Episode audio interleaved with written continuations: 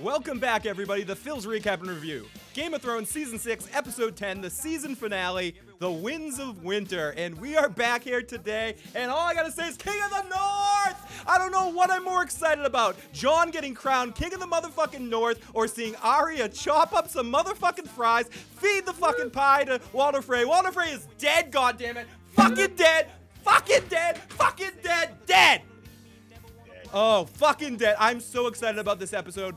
We're gonna get way into this episode. I got with me a lot of my friends here. We got Joe Dirty Locks, Katie Crow, Carmine from Red Team Review. We're gonna get their thoughts in a second, but what an episode. I just have to say right off the bat, I have to think about this for one second, but I'm saying it. It's my favorite season finale of Game of Thrones yet. I still like last week's episode a bit better, but this episode, they really knew how to balance uh, predicting things for next season and pushing things for next season, wrapping up storylines, and still making it exciting after that episode. I love this fucking director. He's great. He should direct all the episodes of Game of Thrones that are left. But everyone, welcome, welcome. If you want to reach us, you can always call in at 914 205 5689. The phone lines are open already. Get on in there. You can also text us at 781 990 8509, or more importantly, jump in the motherfucking live chat. Holy shit, we got the motherfucking chat. Also in the Discord group, if you want to message me in the Discord group, just send me a private message over there to get your questions. But we have so many friends, so much to talk about. I honestly, after this episode, this is one of those ones I'm totally overwhelmed. I don't even know where to start. So where I'm gonna start is over here with you awesome fucking guests that we have here tonight. Carmine, what'd you think of this episode? I gotta agree with you. Like for me, the best finale has been the season one finale. That one completely blew me away. But mm, this mm, one, mm. Oh my god, oh I love this one. You don't agree, Katie? No, oh, I was agreeing. Oh, okay, it's uh, Mhm. fuck yeah, it's, it's the it is the best finale we've ever gotten. You're not Maybe a very you- smart yes, boy, are you? Yeah, and, oh, Joe and Katie, what do you what do you guys think? Uh, if you and if you think it isn't the best finale, you can just get off the podcast right the fuck now. No, I I, I mean uh, I, I I'm kidding. I mean ob- obviously there are we can get into slightly nitpicky thingies here and there that we're gonna get into in this episode because that's all I know how to do. But Mhm, but for the mhm. most part, I have to say this episode was comparatively to last week an almost near perfect episode of Game of Thrones. But Joe and Katie, what do you guys think of this episode? I loved it. I had one point of disappointment, but other than that, loved it. Loved it. It's a close Go second girls. behind season one finale for me, but Very lady great centric. episode. They are really going feminist Whole with season. this show. Well, you, you you- you know what they say, all men must die, and Yeah. uh, And the women live on. Boy, I got a Every Ferengi in my room. Yes, I do. I laughed, I cried. It was a fucking amazing episode, beginning to end. The the most I was only disappointed with one thing. Mhm, mhm, what were you mhm. disappointed in? Just curious. Wildfire effect. Oh, okay. Well, we'll get into that right at the beginning. Then that was one of the first things we're going to talk about. But I have to say the thing, the thing about this episode I like the most is again how it was directed and how it was edited. A lot of times this season we've all got out here, we bitched a little bit about how something doesn't spend enough time here, doesn't transition well Mhm, here. mhm. This episode had the best. And I, and I know I'm a victim of the moment. I always say the best, the thing. Oh my God, hype, crazy! ah!" But ultimately, really, this episode had such an amazing way it transitioned from things. Mm. I talk a lot about Better Call Saul and the way Vince Gilligan and Breaking Bad that they transition from scenes to scenes. This almost reminded me of that. Like there were Yeah. certain scenes where I didn't even know the first scene was over. It, it made it almost somewhat, and not in a bad way, but difficult to take notes because I'm like, when's the, is this scene over? No, we're into the next scene. Shit. And the way it all floated together with that piano piece at the beginning of the episode and that whole big set piece going on at the start with the Cer- Cersei's evil emperor rise to power. J- just, uh, we'll get into maybe some of your gripes with the wildfire and how that handled itself, but just so well put together. Then we hit on every single fucking storyline. We we got to see fucking Old Town. Joe, I know that means a lot to you. We got to see Sam in Old Town. That that it's just such great stuff. Let's jump into the live. yeah. That was I just that wasn't say- a second part. Oh. I was a little disappointed with was Aw. um I was a little let down that his dad didn't come after him. He'll What, be he didn't find Oh, his, yeah. his son who stole the big fucking family family heirloom. He, well, he did have a bit of a head start, but yeah. that- he had a bit of a. How could Sam have a bit of a head start? It takes him a while to run all over the place. Not even that, but Jesus Christ. What I'm Wow. what I'm hoping we come to find out later is maybe he's busy because Lady Olenna uh, sent him a raven to kind of head with her to Dorne and start organizing some of what's left of the Tully forces and stuff with uh, Mace gone now. So maybe she's she's reaching out to Sam's father and he has more important business at a different place. So we'll see him at the beginning of next season. Maybe I'm fansplaining that a little bit in my head, She's but big Lanni- he's a big Lannister ally, though. yeah, uh, no, isn't he? Isn't he a banner of the House Ty- House Tyrell? Uh, I- Car- yeah, I don't I Carmine thought is, uh, was- is Sam's father is a banner of House Tyrell, right? Yes, uh, Sam. Uh, Sam's father, Randyll Tarly, is usually whenever Mace Tyrell goes to battle, like Randall is right behind him, and Mace Mm. usually has him do like everything. So And do I Hmm. have to say this? And I'm gonna say it right now, and you guys can bite off my. Was this the best Dorne scene we've gotten? I actually, oh, Or did it, that it was tolerable. It It, was. did not suck It did not suck because Lady Olenna spoke for the fa- spoke for the fans when the Sand Snakes I- started I think talking. That made it an awesome Dorne uh, uh, um episode. If it actually sucked dick too. Hell, It would have felt yes. good, Katie. It would have felt good, but I liked how she put the sand snakes exactly where. Don't put the sand We'd snakes in the corner. Yeah, she told the sand snakes where to shove it up their ass. Listen, kids, chil- adults are talking here. Shut up. What's your Oh, What's your that. name? Uh, Bob, Abari, whatever. You look like a guy. I don't want to hear from you, Barbara, Barbara. Barbara. Oh, she's beautiful. So fucking great. So Amazing. good. D- Dorne Hub. I laughed so hard during Dorne says. Danielle says, I love Elena in this episode. She shut them up. Do you think Margaery is alive? I'll tell you about my one minor nitpick as we get into, again, Danny fucking finally took off to Westeros. I, it was almost surreal watching it. And the, Nope. No, she ain't taking off. Watch, she's gonna. She, they're gonna hit a rock or something on an iceberg. Try, I'm telling you, this. It's not. gonna. Iceberg. one, Nice Not gonna happen. one of the dragons is going to get a flat tire or something. Oh, and they're going to have to watch. change. Euron is gonna magically finish those a thousand ships, which take like years to build. He's gonna finish them tomorrow, and he's going to intercept the shit out of her. I'm telling you, it's, it's but my one minor nitpick was not getting to see the initial scene between Varys and Daenerys when Varys shows up. I don't even mind Yeah, the the, the, the jump in in. time. You just suddenly see Varys standing behind next to Missandei, just standing there looking all fucking awesome. But I just wanted to see that first initial conversation. I know we'll Well, see I- we'll- we'll see them talk next season. I, I, it was understandable though because they they kind of did the time jump in this episode rather well Yeah, because I agree, had Joe. suddenly Jamie was back at at King's Landing, Arya Mm. was over at the Twins, Mhm, and mhm. Varys was all the way back on the ship to, with Danny. on the ship with Danny, and Yeah. Everybody had just moved pretty well all at once. Yeah, so it was yeah. like you knew maybe a month or two had passed or some shit. Now, before we get into our recap and get into this big time and really break apart this episode, uh, last point I want to hear, hit here at the beginning. What was your favorite horrible act of violence that Cersei portrayed in this episode? Me personally, it was having the mountain uh, bu- brutalize uh, Septa Shame while she's yelling, saying shame as she walks away, smiling at the camera, Sansa style from last week. That was my favorite horrible act of violence Pretty for delicious. What do for What Cersei. do you this think she's doing? I, I want to know what the new Franken Mountain procedure is for torture. Mm, Is I- he going with his old shit, Just or stand there and stare at her, new, look at uh, my ugly face. looking at my ugly face. Stand there and stare. it's so ugly. It's so ugly. No. That's No. all we saw. Like he stood there and just like with Yeah, his he mask took his off. helmet off very And dramatically. she was like, "No, it's a William Shatner mask, painted blue." People in the chat. there. That's Cersei's one twisted biatch. Al Red Sox fan says he's raping her. Rape, rape, rape. Question: Cersei's rides was uh, I mean, Reichstag fire in 1933. Cersei equals equals uh, Hitler. Rewind this episode to see Dorne ships were in the fleet. Mountain has uh, scene time. Shame, shame, shame. Sorry, the chat is going fucking crazy. You guys in the chat are amazing as always. Really great to hear everyone's thoughts about this episode. We're going to get into the phone calls in a little bit and make sure if you want to get in your thoughts, either call on in at mm-hmm. 914 205 5689, leave us a voicemail, a text, email me, or jump in the live Discord group to share your thoughts. Mm-hmm. Oprah gave out jetpacks. Cersei's a dumb cunt, and that was gangsta hand she played. Love you, King of the North, King of the North. I would fucking faint if Robb Stark's head was on the mountain. And crazy shit. So let's open up the phone lines right now and take some calls. Get you got get your thoughts in here right away before we get into our recap. This is from and when I take your call, say you're by the area code, and when you when you come on the air, say your name and where you're calling from, and whatever your question or your point is. So let's get to this. Area ah, in my best Larry King voice. Ah, area code seven one eight. Ah, you're on the air.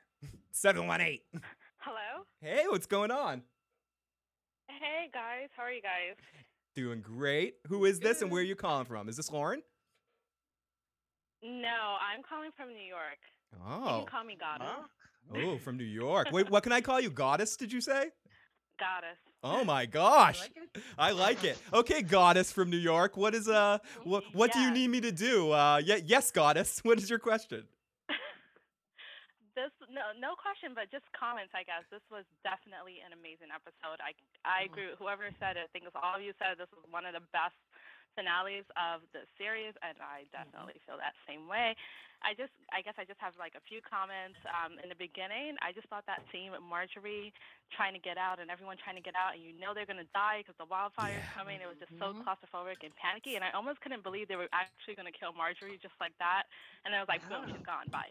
And so that was that was really uh, one of my favorite moments. What I really liked about that- really. What I really liked about that scene is uh is that they showed her not to be an idiot, that they showed her Mm. discover Yeah. what was going on in the last minute. I thought that was really important for her. Yes. yes. Yes. she caught on to it right away and it was just so tragic that like you know that she knows what's coming but there's nothing she can do Yeah. about it And- um but and- then I guess my second favorite moment was when Arya, as the, the girl, walked into the room. As soon as she walked in and kept looking at Jamie, I was like, "That's Arya. That's her, no doubt." Yeah. Yeah, they did a Um, really I bad I job had about no that. idea.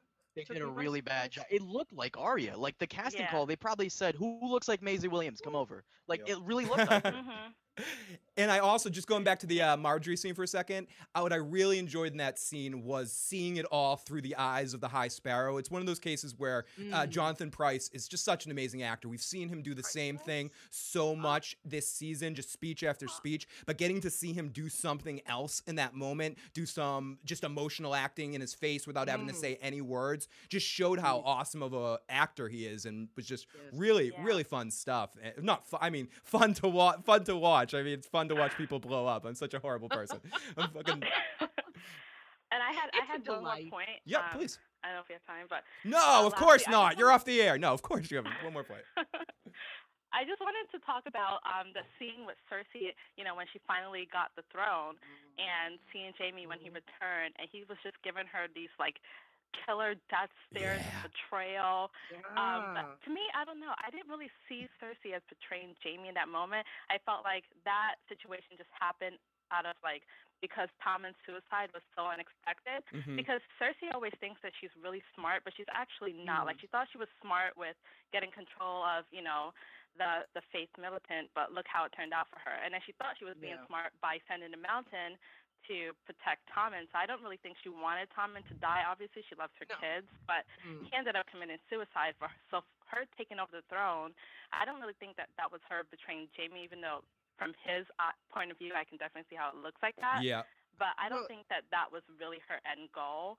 And then her the look on her face when she finally was crowned was just like, I'm here. But I don't think that she was really happy to be there, right? Like she really had that look like, look at all that I've lost. My three kids are dead, Yeah. but I'm here. You And- know? No, good. Just Yeah. Good. get your opinions. I'm sure you guys are gonna talk about it. Oh no, good, good, good. No, good. Very good stuff. Thank you so much for the call. Uh, Katie, did you want to say something to that? Yeah, no, I would just that scene. I was just wondering, is that how and when Jamie finds out that Tommen's dead?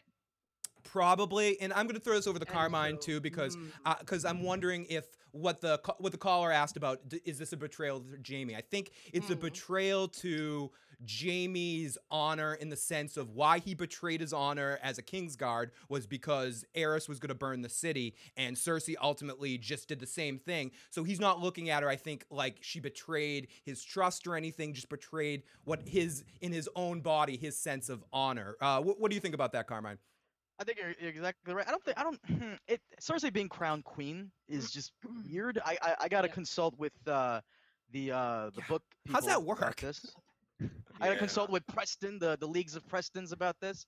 But um, it's like the caller says. Uh, Cersei, she got there. She's always wanted to, you know, in, to be in that seat of power, but heavy lies the crown. Yeah. And uh, what the caller said about Cersei, I, I was just starting the script of my Cersei character history video, and if you've noticed, everything she's ever done. She thinks she's like Tywin with balls, as Comic Book Girl 19 said it.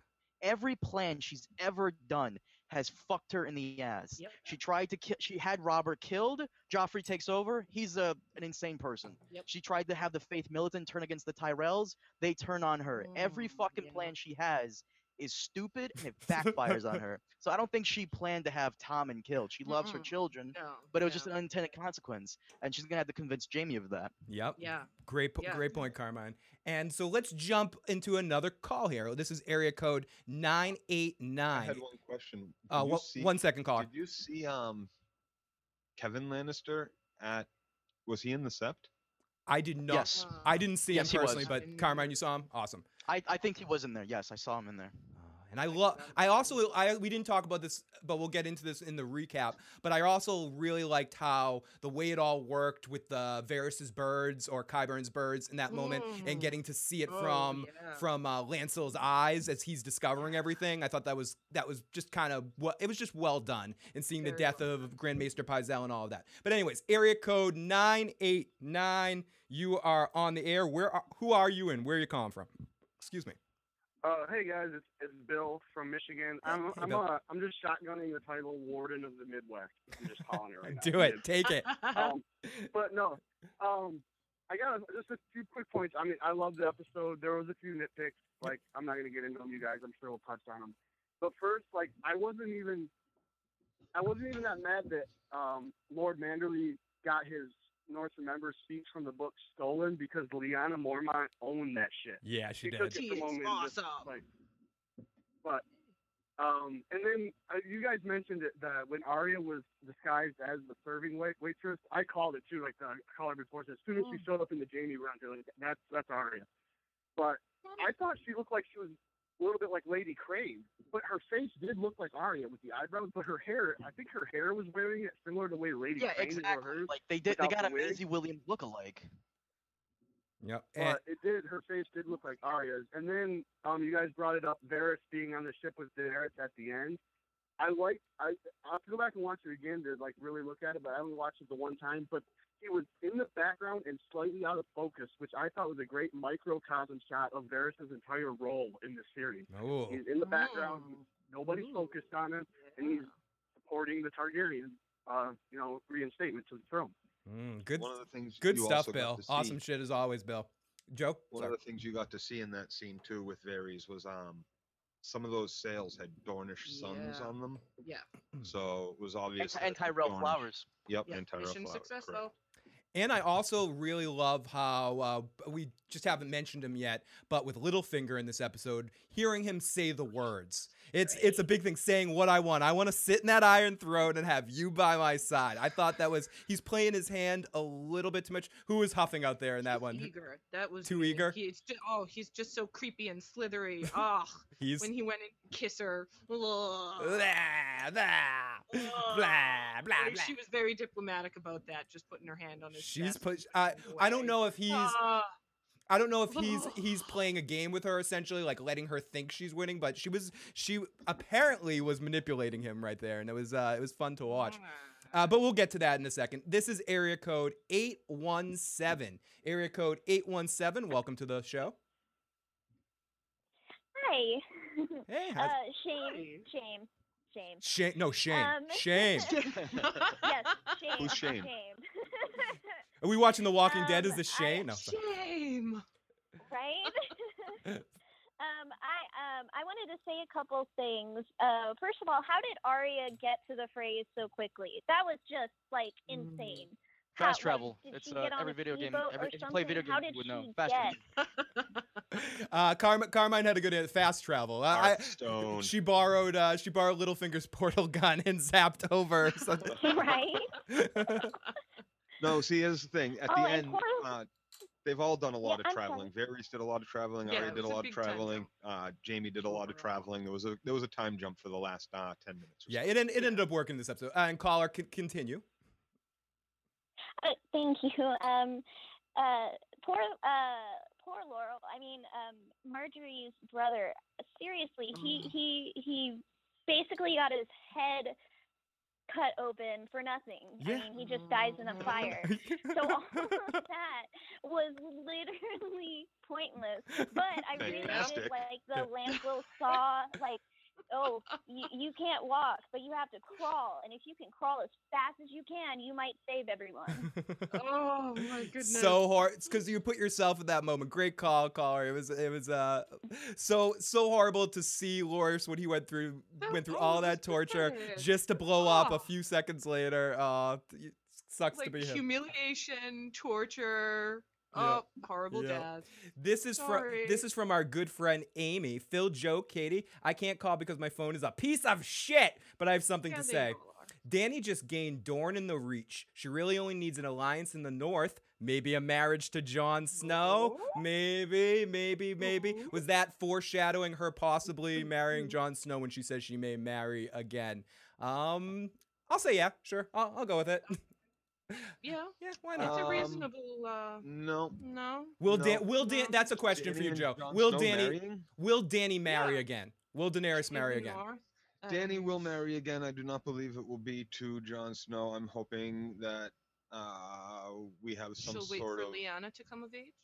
Yeah, sure. Yeah, that could be fun. Lyanna's awesome. Yeah, Lyanna Mormont rocks. I love that girl. I just think it would be kind of fishy now that we've got some of the uh, lineage here of Jon Snow answered that. Uh, oh, oh, ooh, Oh, good. yeah. Kind of like uh, Well, that that continue the tradition. aunt and nephew.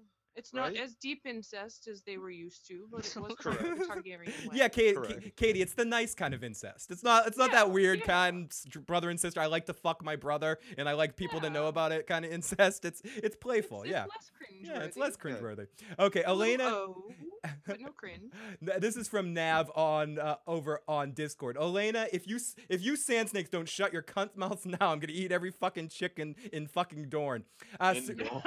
Cersei was wear Cersei was wearing her black, uh, meaning mourning. She has her armor aspect of it, which is sh- uh, showered. She is representing battle in the House of the Crown in Robert. Had she wore red, she would have been representing Lannister. Credit to uh, the credit for the costume breakdown for Fusion Ski Fusion Q uh, for, for the fashion breakdown. Great Oh, stuff yeah, there. Yeah, yeah. And No, that was that was a, a very um completion of her physical transformation. Now we're gonna get into way into we're gonna get way into the calls here before we get into our recap here, just because I really want to get all of your thoughts in here as much as possible here on Mm, the so season finale recap. And huge thank you to Joe, Katie, and Carmine for joining me on this crazy adventure. Carmine, again, huge Thank thanks to you for joining us all season long, uh, here and there. This is from area code six two six six two six. Who are you and what do- what do you want? Six two six. I don't want shit. Oh, Uh, okay. This is Josiah here, and I'm in uh, Los Angeles, California. Beautiful weather. welcome, grass buddy. Green as Highgarden. Um, Thank you, I Nick. what I had a question about, Phil, is um, what's going on with Sansa and Jon? Is Littlefinger going to successfully be able to pit Sansa against Hmm. Jon um, and kind of divide them in order to create chaos and kind of take over the North with Sansa? Good question. I'm going to bring this one over to Carmine first. Carmine, do you think that Littlefinger will successfully uh, divide Sansa and Jon? Oh my god, I, I have no idea anymore. I, I look, Littlefinger's my favorite character. Don't get me wrong. I love him, minus that sex offender mustache and that communist haircut. I love Littlefinger. He's my favorite. It's just, what the fuck are they doing with him? You know, like eh, Littlefinger doesn't tell you his plans. He keeps them in the dark. Yep. Right? But I, I'm ex- but the one thing he's gonna die next season, mainly because now that he's with Sansa again, and a couple episodes back we saw that the Hound is going up north. The only people that know that Littlefinger betrayed Ned back in season one are Cersei, the Hound, and Barristan. Barristan is dead. Right. Cersei does not give a shit about anything right now, and she probably doesn't know. It, it, it'll be either Cersei or the Hound to spill the Excuse me. beans on Littlefinger's betrayal, and uh, Sansa may end up killing him next next season. hmm And this is. Uh, but I don't think he'll be able to turn those two against each other. He won't be able to do that. I have no don't idea what his so, next but next and. I, I I don't like he wants the throne. Like how the fuck Yeah. are you gonna get the fucking throne? Like, what's the fucking matter with you? we have a Right, s- those we have a we have a secondary question to that, and I'll throw this over to you, Joe, you and Katie. How long until Littlefinger tries to kill Jon because he's growing too powerful, and will the, if he gets frustrated with trying to put a stake in between the two of them. Will Littlefinger try to pull uh, murdering Jon? Will he go murder, murder, murder on Jon? He's starting to think plan it right now. Yeah. He's already in the plan? He's, already, he's he's making a couple of like the des- kind of desperate move, telling Sansa his whole goal and plan, which, like Carmine said, he that's not his thing. He doesn't tell people what he's up to and what he's thinking. That's what makes me and think. I don't think he. Um, w- sorry. oh, I, no, I I, just don't expected King, uh, uh, King of the North, Jon. I don't think he expected. He looked Nobody really surp- he looked really surprised by that. I think I think Surprised me. ultimately that my wonder is if he's really being the look that he gave when Jon's doing King of the North, King of the North and all of that makes me think that he was being as genuine as Littlefinger can be to Sansa Mm. in telling her what he's saying cuz he seemed legitimately like fuck me. Yeah. What's going on here? Yeah. This is Nobody not saw that coming. this is not happy. I did not want this to happen. This wasn't the No. this wasn't the eventuality I planned on happening. Damn. And my I should favorite scene in the entire episode. Oh, seeing I seeing the look I- on mine- Littlefinger's. That's up there for me too, and it's a lot because of Lady Mormont. Oh, the bear. I, Gave, know- I love her. yeah, hearing the bear give uh, the give the North remembers speech. It was uh, it real. I'm glad that they gave her stuff to do, which it's one of those things that we often talk about how the writers or the creators of the show don't get it, but they obviously knew that she would be a fan favorite, and then they made sure to put her in the next two episodes in prominent parts, like in the Ramsay scene, where in the talk shit to Ramsay scene, the pre-fight weigh-in, as Ozman calls it, uh, th- that scene, and they made sure they put give her a line and give her some of the North remembers speech, basically give Oh, her Wayman fantastic. Mandalay's speech, being let him. Yeah. So No, they she called everyone out in that room out. She She called called them all all of them out. out. What is we we are the Northmen and the North remembers. And you fucking support the didn't Starks, Heed the assholes. fucking call. bitch, bitches. So Love her. It was let us take another call. This is from area code 954. Area code 954. Welcome to the show. How you doing, guys? Robert. Uh, this is Robert in Well, Plantation, Florida, welcome, Robert. and uh, I wanted to lay this out for you, okay? Mhm. Uh, get your opinions and some feedback. Do it. So um, I think uh, the plan might be down the road for Sweet Robin to marry Sansa, so they can combine those houses officially. But then Jon will be the king of the North, which worries me because kings don't do well in the North. Um, Anywhere. Red Witch possibly could could keep a, a band together with the Brothers Without Banner, and I Mm. think we're finally getting to see Jamie's re, uh, redemption arc take full circle again because we kind of lost it, and I keep coming back now. So once he Mm. sees that what you were talking about before, that what Cersei did by, you know, killing the king or holding responsible for killing the king, and all those Yeah. people burning, you know, thousands of people, he'll probably in the end wind up killing her. The only thing I'm trying to Mm. figure out is down the road, how does Jon's lineage play into part? I mean, Mhm. it, it obviously has something Yeah. to do with the story arc. Does it have something to do with Daenerys? Do they combine their forces? Do they oppose each other, or does and does it uh, have something to do with the wall coming down, down, you know, Ugh, coming Juicy. coming down, down? So Mhm. Great call, my friend. Thank thank you so much. Sorry, I ended up you ended up getting cut off there at the end. Um, but but ultimately, I think that uh that that his lineage is might not even be an issue because there's not too many people that even know it. We talked about this a Mhm. lot. Carmine, David, and I talked about this in one of the feedback shows. That ultimately the only person alive that even knows that this is the case, besides Bran now, is Howland It's Reed. Howland Reed. Is Howland Reed. So oh yeah. and so unless Meera and, and Bran are going to get Howland Reed, bring him to Jon and go, oh, Howland Reed knows you're his, uh, you're, he knows you're a Targaryen. I don't think it, Jon is really ever in a position to completely find out about that. Uh, what do you what do you think about that, Carmine? Is could what does it matter? Is Jon ever going to find out about his Targaryen uh, ancestry? I doubt it. I mean, even even if Bran saw what happened, I mean, can he put two and two together? Does he Mm. have that knowledge, or is he gonna get? I don't. I don't think Brandon is ever gonna meet up with them again. I think he's going to help them from afar, and that's Oh. the best thing he could possibly do. Yeah. And um, Ooh. will the audience will know that Jon is a Targaryen. I doubt Jon will ever figure it out, and if he does, I don't think he'll really give a shit that much. That's in the past. And uh, as for the whole Danny marrying him, I don't think that's gonna go down. I think in the end, Jon may die or she may not sit on the throne because according to the showrunners, there are three gut punches that you're gonna get. We already have one. I forgot what they said what one was, but two was the Hodor thing. There's one more, Uh, and it's mm. gonna be next season or towards the very end. And I think the gut punch here will be that Danny will not sit on the throne and she'll do her own thing elsewhere. Mm, interesting, Joe. You look, you looked like you had something to say in the midst of all that. You look in deep thought, Joe. Yeah, I. Well, judging by where Bran is currently at the moment, he's right at, outside the wall, Mm-hmm. maybe at the tree that Jon took his oath at, Yeah, that, I, I that's where I assume he's at, Joe. Yeah. or close to the entrance that maybe he came through with Sam and passed by Sam. Um, so when he, you know, basically now he goes over the wall and next thing you know, he'll, he'll be at Winterfell. Maybe Jon doesn't take off from there. Winter is here. Maybe they stay at Winterfell, gather their forces. You know, the uh, South is in chaos. It would be kind of hard to, Uh, even yeah. still, even with the South in chaos, it would be hard to march an army down that that way.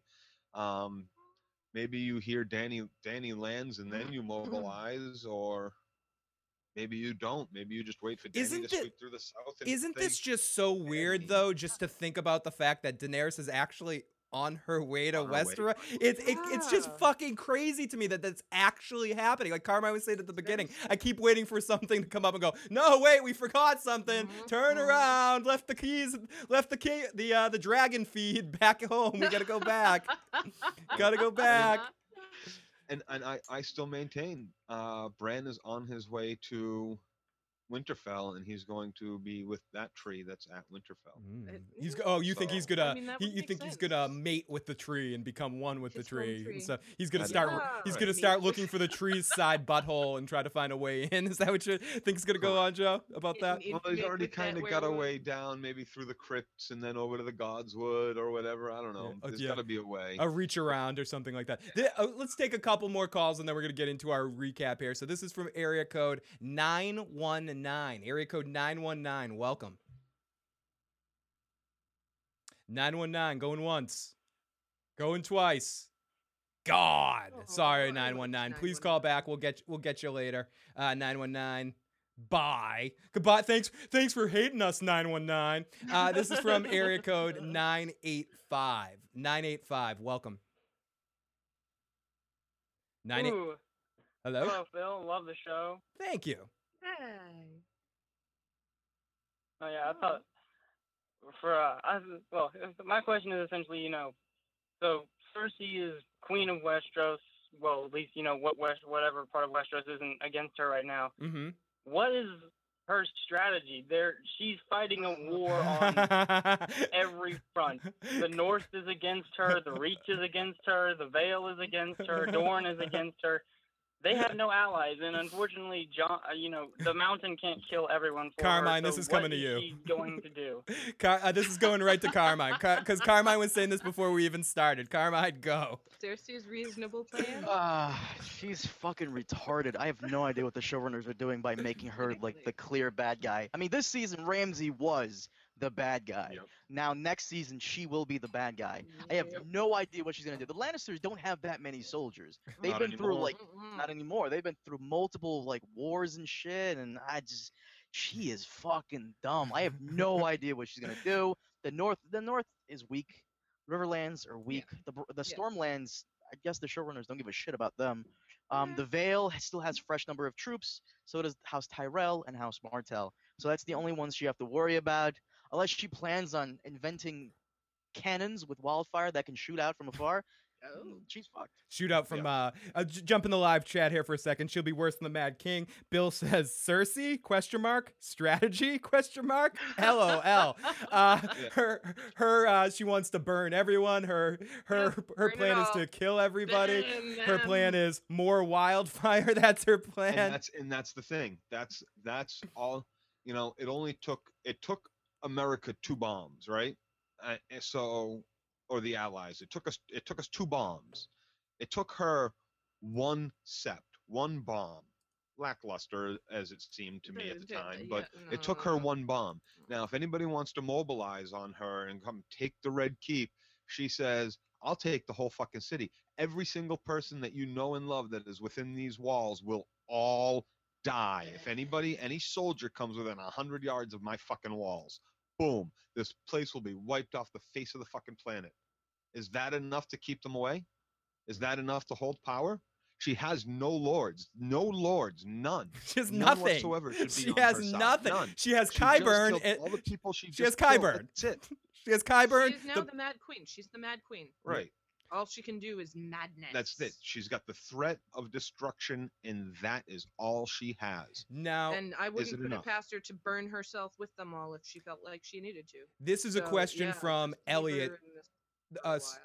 Sorry, Kate. This is a question from Elliot who just emailed me. So, if Jon is right, Rhaegar's son, does he have a stronger claim than Danny does to the Iron Throne? Do you think we could potentially see any repercussions of this next season? I still think Danny has the best claim to the Yes. Iron Throne because she is the Mad King's daughter, Yes. directly But- the Mad but- but Jon is the male- the woman lineage. But what was that, Carmine? Uh, But Jon, but Jon is the male. like you could argue. Like I was talking to Preston Yeah. about this before. It's so fucking confusing because technically Gendry, I guess, should sit on the throne because he is the last um, Oh, man with Targaryen. I mean, when when when Uh-huh. Robert sat on the throne, the only reason he sat on the throne is because everybody agreed, yeah, let's put him on there because his grandmother was a Targaryen. So I mean, Gendry should you know be sitting on there, but you know he didn't show up this season for whatever reason. Um, I, are you but, sure? uh, I see him in your videos all the time, Carmine. good. Well, as much as it should be, nobody knows that that's Robert Baratheon's son, Yeah. and of Yeah. course, Cersei and the Lannister clan would never let that out, and they would Mhm. kill him immediately to hold power. So, Mhm. as technical Well, as Henry should, it would never happen. It would, Danny has you know. dragons. Jon doesn't. Yeah, True. yeah, that helps. Jon doesn't even have a wolf anymore. You know, I'm not. It That's the last thing I'm going to talk on about whether that. or not you can yeah, make the, the legal frolicking on his argument own. Can I get? a woman can take can take the claim and lead and be the house and be the the queen. Can I get nitpick nitpick out of the way? This is just my nitpick. I bitched about it too much last week, so I'm Mhm. not gonna go in a rant on it. But how could they call Jon the White Wolf and not even show a shot at Ghost? That's that's uh, that's all. They refer to him as the White Wolf. Just show the fucking Budget, wolf. Dave. I'm I'm, with I'm you. calling you Dave. The budget, Phil. The fucking. the Fuck you, fucking budget. Carmine. Fuck you. Go to hell. have it with the budget. Every time I ask that question, I hear Carmine in my voice say the budget. Fuck that. The budget, Phil. The budget. Fuck. Fuck. He's right. Fuck you, Carmine. Fuck. Yo, you know what's funny, dude? Um, they're gonna have who's who's making this? I, Jamie's actor, Cersei's actor, Danny Tyrion, and Jon Snow, and I think Arya. All of them are making five hundred thousand per episode. Yeah, I saw that. So where the fuck half the budget? That's why that's why the movie I Am Legend blew cock because the CGI was garbage and all the fucking money for CGI went to Will Smith. Same with Game of Thrones. That's why they can't afford ten episodes. That's why we're getting seven episodes because all that Mhm. budget money is going to fucking those assholes. Fu- not, the- that they not that they don't they don't deserve it, of course, yeah, but um, I want Ghost and Wun Wun fighting dragons at the same Oh, time. That would be good. Yeah, why It's not? the same reason why Katie isn't a CGI, you know, perfect look at. One day, one day, guys. Budget. Are you saying there's something wrong with the way I No, look? no. Yeah, what, what are you saying, Joe? What are you saying? Fuck. No, no, no. no, Car- it's not- Carmine equals the Iron Bank. They and the, the fucking budget, the budget, the budget. The chat's going crazy with the fucking budget comments right now. We got a bu- we got a bunch of That comments. whole budget. Gotta mind the budget. This is from our buddy, the Walking David. Tyrion, uh, do you think Tyrion will end up marrying Danny into power so he has a proper claim on the Iron Throne? Although No. Tyrion might be able to run itself, he'll always. I don't think he's gonna marry. Even though I did get a little vibey vibe moment, but uh, yeah, I got that too. I thought he was gonna hug her. yeah, I Aw, thought that I thought there was gonna be some touching That was going on awesome. there. Yeah, I, I thought. even though Tyrion may have the biggest cock among Khal Drogo and Daario, That's what I he's was. definitely not I thought a dwarf cock joke was And, was coming. Think again. Think again, Joe. Think again. this is. Do first cousins marry in the North? Critch wants to know. Is that a common thing for first cousins to marry in the North? Uh, Carmine, do you know anything about that in the just books or first stuff? cousins though. It's aunt and nephew. It's aunt and nephew. Yeah, yeah, true. um, Danny, cousins. if we're talking but, about Danny and Jon. Yeah, Jon. but is, cou- yeah, cousins do marry. I mean, Tywin married his cousin. Yep. So why not? Yeah, it it happens in this world, for goodness sake. yeah, yeah. have, No, some, it's very commonplace. Have some- not spoken of. have some fun. Hatfields McCoy. It's very commonplace there, and, it, and, and Love is and love, especially man. amongst the Love noble is class. love. And to you know, continue this, amongst the noble to continue this theme, uh, we have another question from the Discord group. What happens when Jon finds out he's a Targaryen? Do we get Jon and Sansa doing it? Please. So, Whoa! so I think Whoa! I think that's more They're like still cousins. Oh, those are the cousins. that's talking weird cousins because they grew up together. That that adds a, that's that's even yeah. creepier because they grew up together. Creepy. That's creepy Yo, cousins. extra creepy cousins. That's extra creepy cousins. They grew up in the same fucking house. That's weird. Okay, th- this is from area code 480. Area code 480. Welcome to the show, caller. Hey, how's it going, Phil? It's Love go- the show. Going great. Thank you so much. What is your question or comment? So I, I got a couple quick things, then I'll get off so you guys can discuss. I want to talk about. Oh, I want to get off when this show's the over too. I'm sorry. I'm getting off after this show, buddy. I'm sorry. Sorry, I interrupted you. Keep Yeah, keep I- going, Colin. I, I know you will. so I, I want to touch on uh, a quick, the good, the bad, or the nitpicky things, and then a couple foreshadow things real quick. So Do it. It's yours. Thing, thank God we do not have to wait till next season to find out Jon Snow. We finally got the the Tower of Joy scene. Thank God for that. Now we have Aunt Khaleesi. Because uh, Rhaegar was her older brother, right? So technically, Rhaegar's son Jon is uh, it's Aunt Khaleesi, I think, if I'm not mistaken, not cousin. But um, Yep. second thing, this is the nitpick Khaleesi. thing. This is the one thing that kind of bothered me, and it's already been touched on. So the time travel is just annoying. I mean, you have Yep, it's jarring. Arya going yes. from pretty much it's she's pretty much going from London, England to Phoenix, Arizona in less than an episode. and but the, the the worst one, the worst one that annoyed me the most was Varys because Varys leaves Meereen, goes literally like from China to Arizona, talks for a half a second, goes all the way back to Meereen just to get on a ship to right back to Dorne. It's like the dumbest thing ever, and it all happened like he went around the world three times in an episode. Uh, and then the last, the last thing, the Yeah. quick couple of foreshadowing uh, are uh, we had Benjen talk again about the spells cast in the wall, and that's why he couldn't go Yep. through. So I think the whole marked hand thing is going to come into play while the White Walkers can get past the wall because he's marked, and they're not going to be able to get that. And then uh, finally, the last thing is Cersei becoming just like her, or uh, like the Mad King Aerys, and Jamie had to kill him. And I think that uh, it's pretty much foreshadowed from that look that he's going to have to stab her because she is insane and has nothing to lose now. Yep. But, I- uh, thanks, Phil. Oh no, sorry. I ended, ended up getting cut off there at the very end. Thank you for your awesome points. And I think just to take the last point there, I think it's, I think it's now a foregone conclusion that it's just a matter of time before Jamie has to take that bitch down, right? Yeah. Right. And yes. or does All- Jamie? All, their kids are dead, and she is Mad Queen. Like, how how could it not go that way? This is my question though, and this, I'll bring. I, I want to uh, pose this to Carmine here. Do you think Jamie leaves King's Landing and gets the fuck away from her, or does he stay to kill her? Yeah. Oh, that's just so. Mm. My Yeah, it's question tough. is this. It's tough, Joe. Joe, what, what were you gonna say? My question is this: whether or not he stays to kill her depends on whether or not I think he decides. Did she throw Tommen out a fucking window? Yeah, he. How could he not think about that? Because yeah. she killed absolutely everybody else, and she'll probably tell him that. And how could you not come to mm-hmm. that conclusion? The set fucking blew up with wildfire. How could you not draw that conclusion? And then how could you not? Why? Like, you obviously threw your son out the window so you could be queen. Obviously, that's. No, I don't think logical Jamie will come to that And he- conclusion. well, He, the said it to betrayed Edmure her, too. too. What was that, He Carmine? said it to Edmure himself. Like he, I like how he foreshadowed it, like s- two episodes ago. He said it to Ed Edmure, like Cersei will burn cities to the ground to protect her children. He knows she loves her children, but her Yeah. actions did get him killed. So there's gonna be that. I think there's gonna, the, in the first episode we're gonna have a confrontation between them. She's gonna probably try and reinstate him as Kingsguard, and Mm. he'll for once refuse because he was refusing the entire time with Tywin, and now he's and he was refusing to leave the Kingsguard, and now he's refusing to go back when she's in charge. that's Yeah. No, great, Yeah. great, great points. I was gonna say that too, in in the sense of he is just he's he's gonna no way he accepts this this place or being under her and being here her hand. He she might try to make him hand of the queen instead of a king's guard or something like that. Uh, and I Mhm. think no matter what, he's gonna be he's gonna be soured on the whole situation. And I personally, just to go what I think of the question I asked, is I think he'll stay and try to kill her. I, I think he's gonna think it's his responsibility to make sure she doesn't harm people. And what I wonder if he can even do it, if or if the, the she has the mountain kill him because he keeps getting in the way. I don't know. I don't know where it could go. I don't know. I I don't think Jamie. I don't think Cersei loves anyone enough at this Mm-mm. point. Now their kids are gone. To No. I think she'd kill Jamie in a second if he argues with her too mm. much. And I think we But might. She doesn't love Jamie. She only fucks Jamie because it makes her feel good.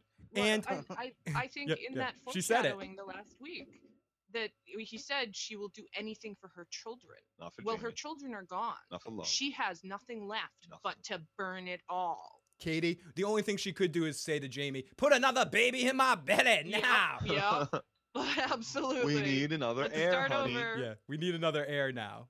Open, open up, I'm coming. You know, or to Jamie, open up, Jamie, I'm coming. What? Okay, area code five. se- sorry, area code five seven three. You're on the air, five seven three. Is that how it's Hey, what's going on, guys? Hey, what's up, buddy? How are you doing tonight? Doing good. This is uh, Dakota from Missouri. D- and, uh, I'm Dakota, kind of, how's uh, it going, buddy? Going good. I'm kind of a bane in the comment section of uh, Carmine's and uh, Preston Jacobs. And uh, recently there was a video by Civilization X that does Game Oh, of Thrones Christ. videos that talked about the armies of Westeros and how many men they can, you know, uh, field. Yep. Dorne's like 40,000, Reach is like 90,000, and the Westerlands can only do 60,000. And they're super depleted right now. How how do you think uh, they can oppose Danny and those other numbers? Good question. And I honestly, and great to hear from you, Doga- Dakota. Joe just said it. They can't. And I also want to add that I think a lot of this is one of those weird things, and I don't want to get into a book show, blah, blah. I think in the books, the numbers are bigger than the armies on the show. I think the show, everything's cut down a little bit on the armies. I think if, if say, Dorne has 40,000 in the books, they have like 10,000 in the show. I could just be making that up, but it seemed like it seemed like with the Vale forces, I knew the Vale forces in the books or something like like some ridiculous number, and it just didn't seem Yeah. like that many to me. No. And and and in the books for sure, there's twenty thousand fighting men inside Winterfell alone. Period. Inside Winterfell. Does Winterfell look like it could have had twenty thousand fighting men of fighting edge living inside it? Like it's a city and a castle. Yeah. And it never appeared that way to me. Yeah, that that's just one of those my, one of those things that's just. Uh, and I'm not saying it's a good or a bad thing. I'm just saying that in the books, the armies are much bigger. Uh, The forces of the armies are much are much And- more men. And, and there's absolutely no way that Westeros is going to be able to raise an army that is going to be big enough to stand against Danny's army at this because it's not just the amount of men, the hundred thousand Dothraki and the and the forty thousand whatever, and the and all the rest of everything that's that's coming with her. It's three fucking dragons as well, and Mm-hmm. Jon knows that he wh- what's he going to do? He's going to want to fight. uh, So so let's just take the King of the North and whatever's left up there. Is he going to want to fight Danny and all these men, or are we looking at history repeating itself again when the dragons came over the first time and the King of the North saying, "Hey, you know what? Um, it's not good that we fight you. There's actually of the another enemy up here that we need to Mm. go take care of in the north. So we'll be happy to join you." And I Yeah. see Jon being that smart. Yes. There's no reason to get his men slaughtered underneath the breath of three dragons. I don't think Jon wants to be king. That too. Like he just keeps Yeah. getting thrust into these positions, and he's just kind of like, oh. Oh, I bet you, Katie. I bet you'd like him to thrust you in a couple positions. so- sorry, would. sorry, Katie. She sorry. would. Well, well, the, the caller, one, one caller Snow. said Yeah, a Conrad. while ago, um, what can Cersei do? Well, I think the only thing she can do right now is, and this is how the show will redeem this character if they choose to do it next season. Ally with Euron Greyjoy. Um, Mm. you're exactly right. Her, she has a shit ton of, of people coming over right now, and all on boats. And the best way to intercept that is to make a pact with Euron, and have his thousand ships sail all the way around. attack. Don't worry, they, they all have teleporters. They got this. all the way around and attack her right in the middle of the sea. Yes, she has dragons, but if mm. they choose to do the Euron plot correctly, and he has the dragon horn, they might make the dragon horn a little different in the sense where instead of making the dragons under his control, it just fucks them up and they fly away or some shit like that. The only way to make him even a bigger threat and give him any sense of legitimacy for to him with introducing him is ex- ally him with Cersei exactly and give him a dragon horn. That's the Visionary. only way to do it. Other than that, there was no point in putting that character in that show, other than just giving Yara and Theon there. Yeah. Because you can, you can, I believe, sail pretty damn close, if not all the way to King's Landing from up one of those rivers uh, coming from, you know, the Highlands area. Uh, not the Highlands area, the Highgarden area. So, uh, Hmm. are damn close, and they've raided that river many times. They know it well. So they'll go up that river and they'll try to make a pact with Cersei once they hear what's going on. That's what I kind of feel. Or uh, go all the way around and and there's going to be a big naval battle. I am praying for some broadsides. I am praying for a big, huge fucking naval battle filled with dragons. Why is my mind always going dirty here? I'm like naval backside Joe. What do you what do you do? What do you Broad- do? broadside. Yeah, Broadside. broadside with an inside a Broadside. naval. But Joe, I know you were talking about that last week too. That you were hoping for a big naval battle. We haven't seen that on Game of Thrones yet. It might be really cool to see. If they, I agree with Carmine. They didn't bring on. Euron just to have him piss around and wave his cock around. They need to have a They big. probably Right. did, because knowing the fucking showrunners. I mean, that anticlimactic bullshit with the fucking hound. I, I'm gonna introduce the hound and then have him go in the whoop. Nope. Now he just he just kind of kills a couple of guys and that's it. And the Like, guys it- that it weren't was- even one of the guys that wasn't even involved in the murdering of his Oh, yeah, two of those, three of those guys weren't even involved. It was just like those three assholes, and they get hanged. Like, what the fuck was that? But what I'm thinking is, in the in the books, I believe I may be wrong. Uh, since Joe read him. he can back me up here. Um, doesn't Cersei make some guy like master of ships, and then he just takes the ships and leaves? Yeah, that I sounds. forgot his fucking name. Yeah, no, that but- totally sounds familiar. Is some guy named Waters, whatever. I, I that's why I'm getting the Euron thing from. Like, she might ally with him. Someone actually said it. Someone actually said it in the chat. If I if I, I'm trying to scroll up, someone actually said that person's name in the chat. They said that person confirm something Waters confirmed. Uh, fuck. I j- I like just uh, uh, Rain Waters. Is it something like that? Or Yeah, Rain. There you go. She made him like uh, master of ships in the books, I believe, and uh, she might make Euron master of ships here, and uh, maybe a prospect of marriage, maybe. Might piss off Jamie. Uh, and uh, maybe we'll get Euron doing you know something useful and not being just there just to be there. Our de- our decoder in the chat says uh, it was actually Floki that did that. No, and everyone in the chat saying R.A. Waters, uh, fucking great, great stuff, Eh, great stuff in the fucking live chat. You guys are freaking amazing, and huge thank you to everybody. We're we're treading right around that point, but where we hit, we're p- bumping up and down around a thousand viewers, and thank you to everybody right now. This is definitely the most people we've ever had live watching. So huge thank you to everybody. Huge thank you to Carmine for bringing a bunch of you over here too. And uh, yeah, fucking a, it's gonna be awesome. Gonna be great off season. If any of you guys are just checking out for the first time, this is not the end of Game of Thrones coverage. Please join us in the off season if you haven't already. Like this video, please subscribe. All of that fun stuff. So I think it's about time to get into recap.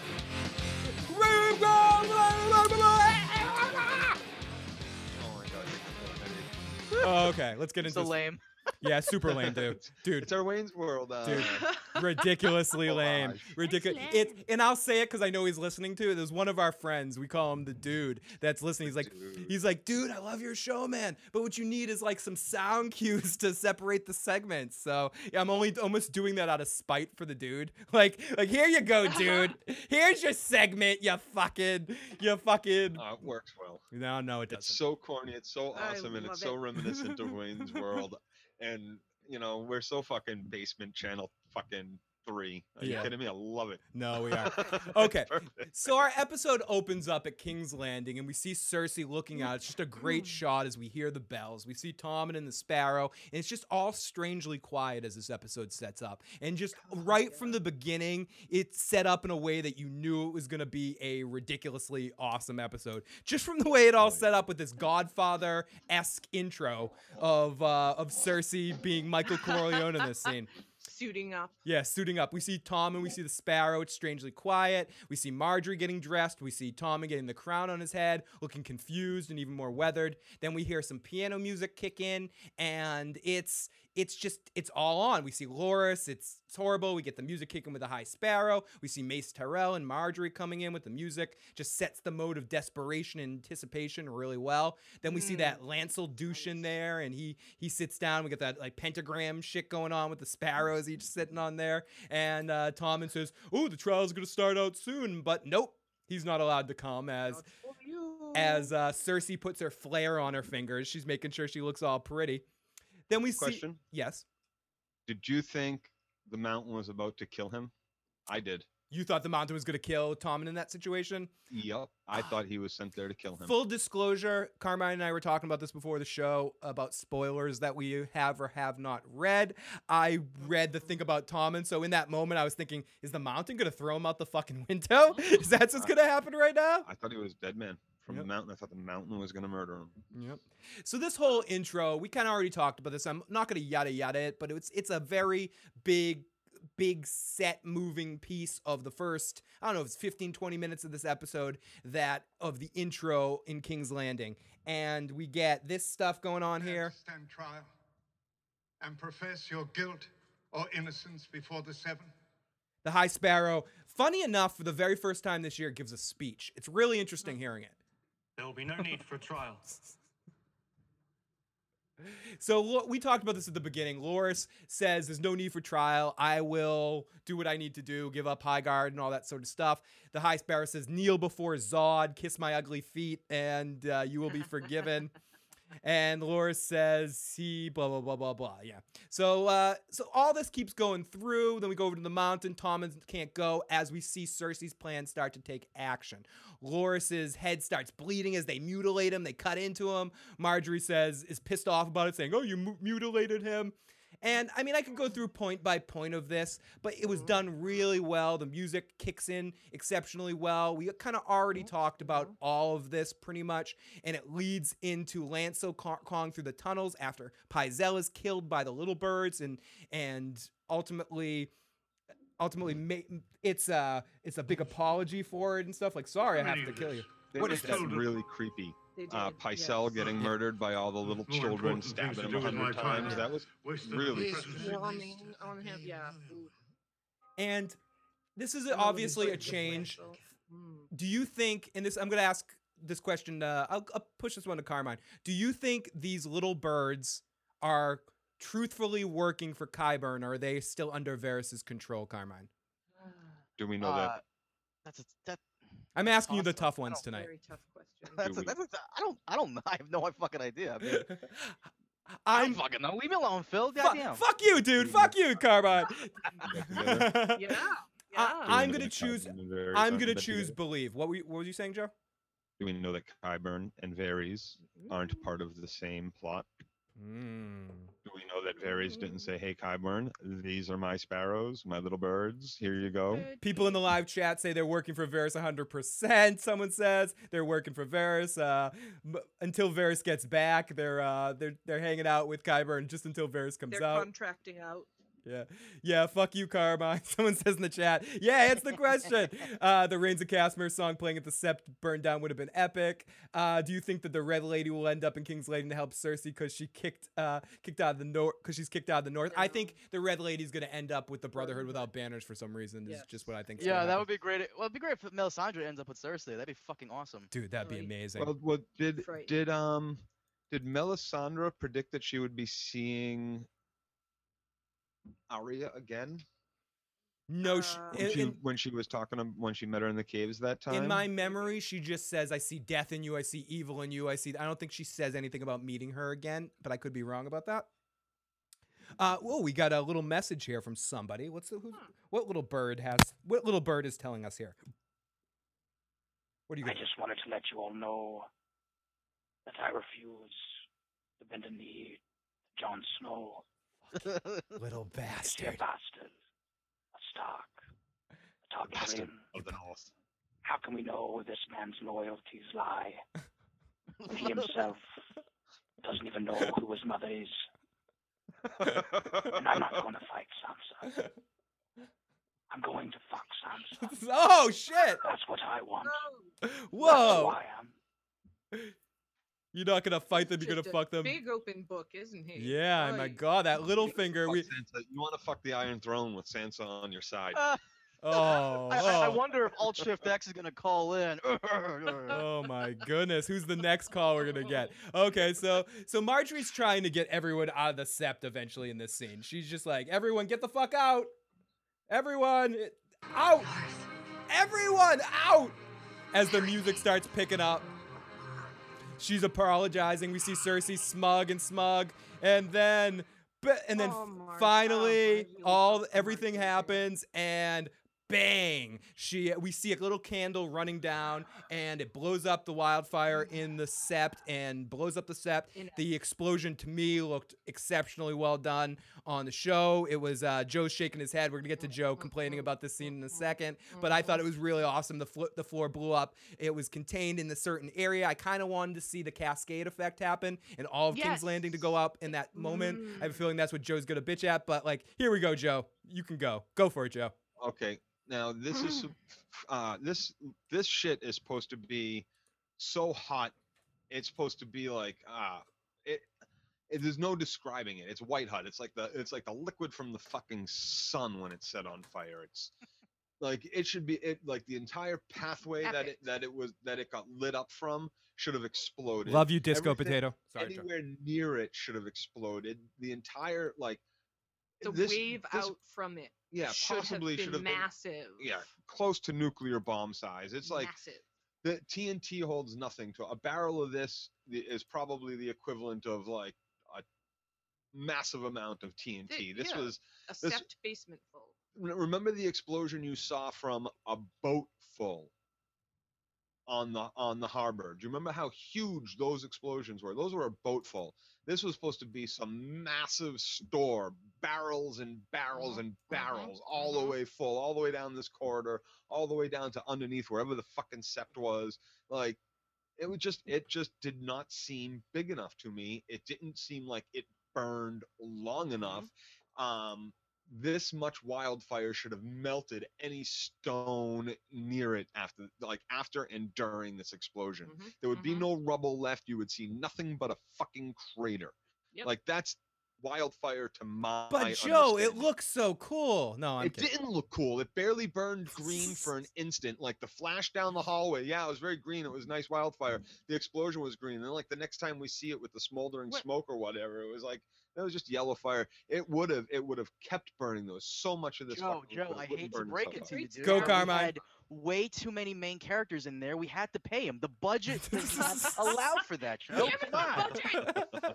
See? Yeah, but look at all the money you're saving for next season. every time carmine every fucking time buddy i hear mean, that we fucking killed a couple of main. They weren't even. They weren't even main characters. Like, who the fuck knows how to spell Margaery's name? Who the fuck cares about them? Like, uh, we we need the budget. We gotta have Jon Snow and you know all these people in one place. We need the budget. Yeah, no, God forbid Peter Dinklage take a pay cut. You know his little Oh, ass needs the Fair enough. money. And Joe, what one last thing for you, Joe, that that's important? Shut the fuck up, Joe. And not everybody's going to agree, but they all know I'm right. Everyone Shut the needs to hear fuck up, Joe. okay, Tim Gersh in the house. Okay, enough of that. Um, so Hashtag Tim hashtag Gersh. Team Gersh. Uh, so let's take a couple more calls before we get into it. But uh, so our next scene, actually, no, I'm just we'll finish this section and then we'll take some more calls. Uh, Cersei, we get Cersei and uh, this whole scene. We already talked at length about this, but let's listen to a little bit of this because this is fucking hilarious. As she's pour, Cersei's pouring wine on Septa Shame here, and just like bitch. And then we, as we mentioned before, she lets the mountain, lets the mountain at her, and we hear her screams. And I love how she's like, "Oh, you what? You you you think you're dying today? Oh oh you you you think you're dying today? How cute! Ha ha ha ha ha! No, not today."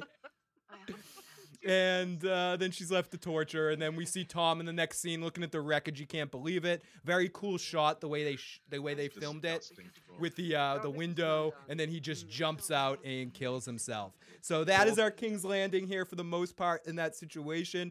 Uh, D- Joe, what are you gonna say? Katie and I were like, wow, really? That was really? This was kind of dis. Oh, much Yeah. Oh, with Tommen? With, As To- Tommen- with Tommen? as Tommen falls from the window. We were both like, oh, okay, never mind. That was good.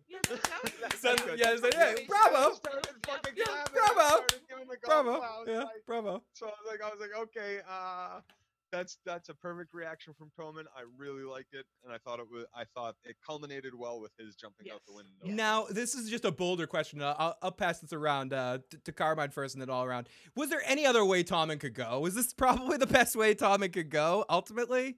The only way he could go. Like, like, There was no. There was no. essentially, Oh, s- go Joe. essentially, it's it. Her actions made Tommen feel like he needed to kill himself, right? And so he did it by jumping out the window. Ultimately, that's the same way that Bran gets he gets thrown out the window Poetic from justice. Cersei's actions, saying whatever she said to Ew. Jamie whilst they were oh my god, that's So Directly there is a there is a correlation between the way her last child dies Yep. and the start of our story with the evil act done by her and her brother of throwing Bran out that tower window. And Hmm. that's one of the reasons that I thought it was very well done in a nice way to end sort of her children. Good job, Joe. I, I like that. sh- uh, That was very, Sad very well said, Joe. Uh, let's jump in the live chat for a second. Also, the explosion in the boat only looked cool because it was uh, open air, mostly confined and powerful explosions. Usually don't have that much of a flash, like explosions versus gas fires. Uh, Tommen did a Sir Pounce in that moment. Someone said, Sir Pounce. oh." oh no, he's orphaned Sir Pounce. Yeah, poor Sir Pounce. Sir Pounce is the only one going to make it out of this fucking game Yeah, I alive. hope I. ho- I mean, Sir Pounce can take care of himself. I hope he does make it out. Not unless good Arya cat. comes back and starts chasing down all the cats in King's Landing again. Well, So- she, was- she was just trying to catch them. Not So let's get back to the calls. We got some people that have been on hold for a while. This is area code 931. Area code 931. Who are you and uh, where are you calling from? Area code 931. 931, are you still there? Hello. Hey, what's going on? Welcome to the show. Welcome, you are on. Oh, you freaked me out because you said my old hometown and I didn't know it was me. My area code seven three one. Um, um, this is Caitlin, Lady Squee. Welcome, Um, Lady Squee. It's yeah, great. Lady To, Squee. it's great to hear your voice, Lady Squee. How are you doing tonight? Oh, I'm good. How are y'all doing? Doing awesome. Awesome. What did you think of this episode? What are your comments and questions? Oh my gosh, I loved it. Absolutely loved it. People say like last week's episode was great. This is a 10 out of 10 for me, no doubt. Hmm. Um I was I was emotional. I was a woman the whole time. I was crying. I was bawling. It was terrible. Um but I got to say in particular, this King's Landing scene really struck a chord with me. Like Margaery trying to get everybody out and the High mm-hmm. was like, "Nope, ain't gonna happen for you." So yeah, And it was all it was also the music in it, Squee, too. The the music really drove the scene and really f- made you feel emotionally what was going on. It was mm-hmm. it was great selection and it was something kind of different from Game of Thrones, the way it was setting the scene and just exceptionally well done right from beginning to end in that whole segment. And I agree, really made you made me feel too. I was I was mm-hmm. emotional as hell in this episode. I was Hit you right in the feels. Yep. Hit you right. yeah. Lady Squee, thank you so much for all your support, and it's awesome to hear your voice. And thank you for calling in. Thank you. Yeah, thank you. And uh, the friends of Phil, you know, all of them, they send their regards. Oh, So, don't stab me! You guys don't have a good night. don't Thank you. stab me again, Squee. You're dangerous, dangerous girl there. Watch out for that Lady Squee. So awesome stuff, Lady Squee, who uh, who does so much hard work for us in the Discord group, and one of the FOPs. Huge love to you, Lady Squee. So here we go. Area code nine five one. capita, it's got the lowest top. It's got the low, oh. even though the graduation rate Wait, is on wait. par with other I think. countries. Wait a second. I think. I think we're. Li- I think we're. I think we're listening to someone else's conversation. Let's listen for a while. college graduates. Let's listen, guys. Everybody either goes moves to Europe or moves to the U.S. or Canada. I agree. Totally. Totally. You know, I agree with you. Should now we- I understand how Howard Stern feels when like these callers call him. Jesus Christ. those are the ones that. So we're gonna the- hang up on this caller. We're not gonna. We're not gonna too too bad be the uh, ninja their phone conversation. We're gonna listen to a whole private We'll conversation. in like four seconds. It's gonna come Yeah. through on his computer. He's gonna be like, Fuck! They were listening to that shit. So uh, this is area code nine Good thing one. he wasn't talking about like cheating on his wife or something. Yeah, dude. Imagine that if he was having some private conversation or something. Area code nine one eight. You're on the line. Hey, Phil, this is Corey. What's going on, man? Hey Corey, good to hear from you. It's been a while. What's going on, buddy? Hey. I'm good, man. Well, no, everybody's got the Tommen thing wrong. Everybody thought he was going to commit suicide, right? Mm-hmm. Now, at that point, he was thinking in his mind, hey, Westeros needs a hero. I'm going to go save everybody, and jumped out the window, and then realized he didn't have superpowers at that point. Thus, And my Sir Pounce, as he ran, jumped out. His wanted to bring alter up- ego, Super Sir Pounce. Westeros needs a hero. And my other thing, I think next season is going to open up. You're going to have a scene, but you're going to have Brienne Podrick, Gendry, and you're on in that boat doing a high speed chase on Daenerys for them to catch up to. you. Yeah, doing the they're gonna have Miami Gendry. Vice style. They're gonna have Gendry do the rowing because he's uh, he's like a speed rowing. He's like a he's like a speed motor in Right. Westeros. It's incredible. Your Incredible. one's gonna be like onward. They'll be playing the Dukes of Hazzard theme. It's gonna be amazing. Boy. Dude, as always, Corey, awesome stuff, buddy. Talk talk to you soon, my friend. Corey always cracking me up from fucking uh, Corey, always great stuff. Uh, Erico nine one nine. Erico nine one nine. You are on. Nine one nine. What's going on? Hey. Hello. What's going on, Phil? What's going on? How are you? Not too bad. This is Justin. Love the show. Um, I just want to go over the Cersei stuff. I've just been so pissed about Jamie not like graduating, as Preston Jacobs would call it. You know, like with the storyline not leaving Cersei.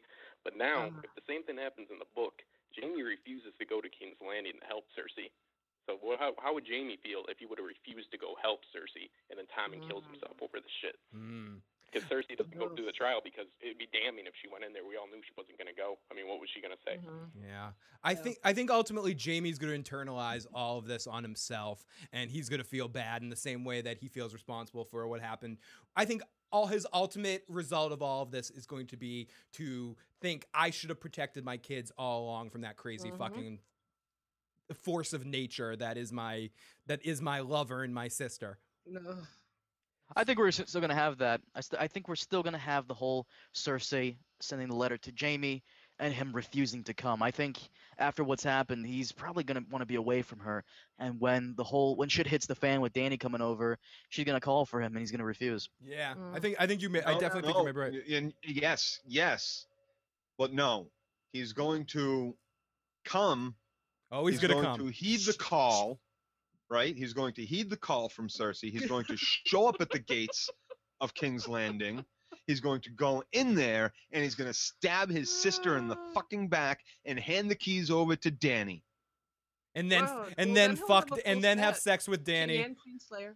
Well, just like his father did, and he did before. This is all history repeating itself over and over again. It's a cycle. It's a vicious cycle. Mm, It's a dirty cycle. You're a dirty cycle, Joe. and that's what I think is going to happen. I- I- so I do think he's she's gonna he's gonna go back to King's Landing. She's gonna say, "Holy shit, this army showed up! Muster the troops!" And he's gonna come. And when she opens the gates for him, he's gonna do exactly what his father did to the Targaryens, and thus win Danny back over to his side, even though it was him who killed her father. D- s- People in the live chat love Katie Crow or love Katie Fat Crow. You're you're a fat crow over there, you big crow. Uh, I am curvaceous. yeah, you've been eating you've been eating too many rodents, you fucking crow. Uh, so area code three two one. Area code three two one. What's going on? An FOP has no name. Oh shit! King in the North. King of the North. King of the North. King of the North. King of the North. Oh, is that it? King of the North. Eric. Shouldn't, shouldn't Jon have stood up and said there's only one Stark in this room, and that's Sansa? He should have, but no. King of the North. Uh, area code two six two. An FOP has no name. King in the North. King of the North. Was that double or was that the replay from before? Was that, That was a replay, I think. That was area It code. was a double.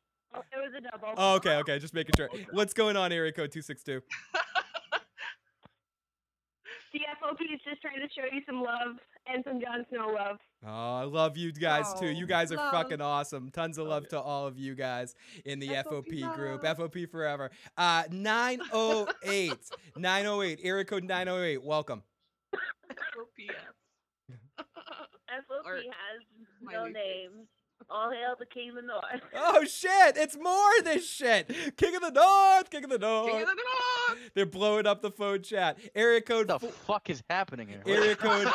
What? Is that fucking Keemstar? Hey, Keemstar, get the fuck out of here. There's no reason. Area code 469. What's going on? What's going on Here?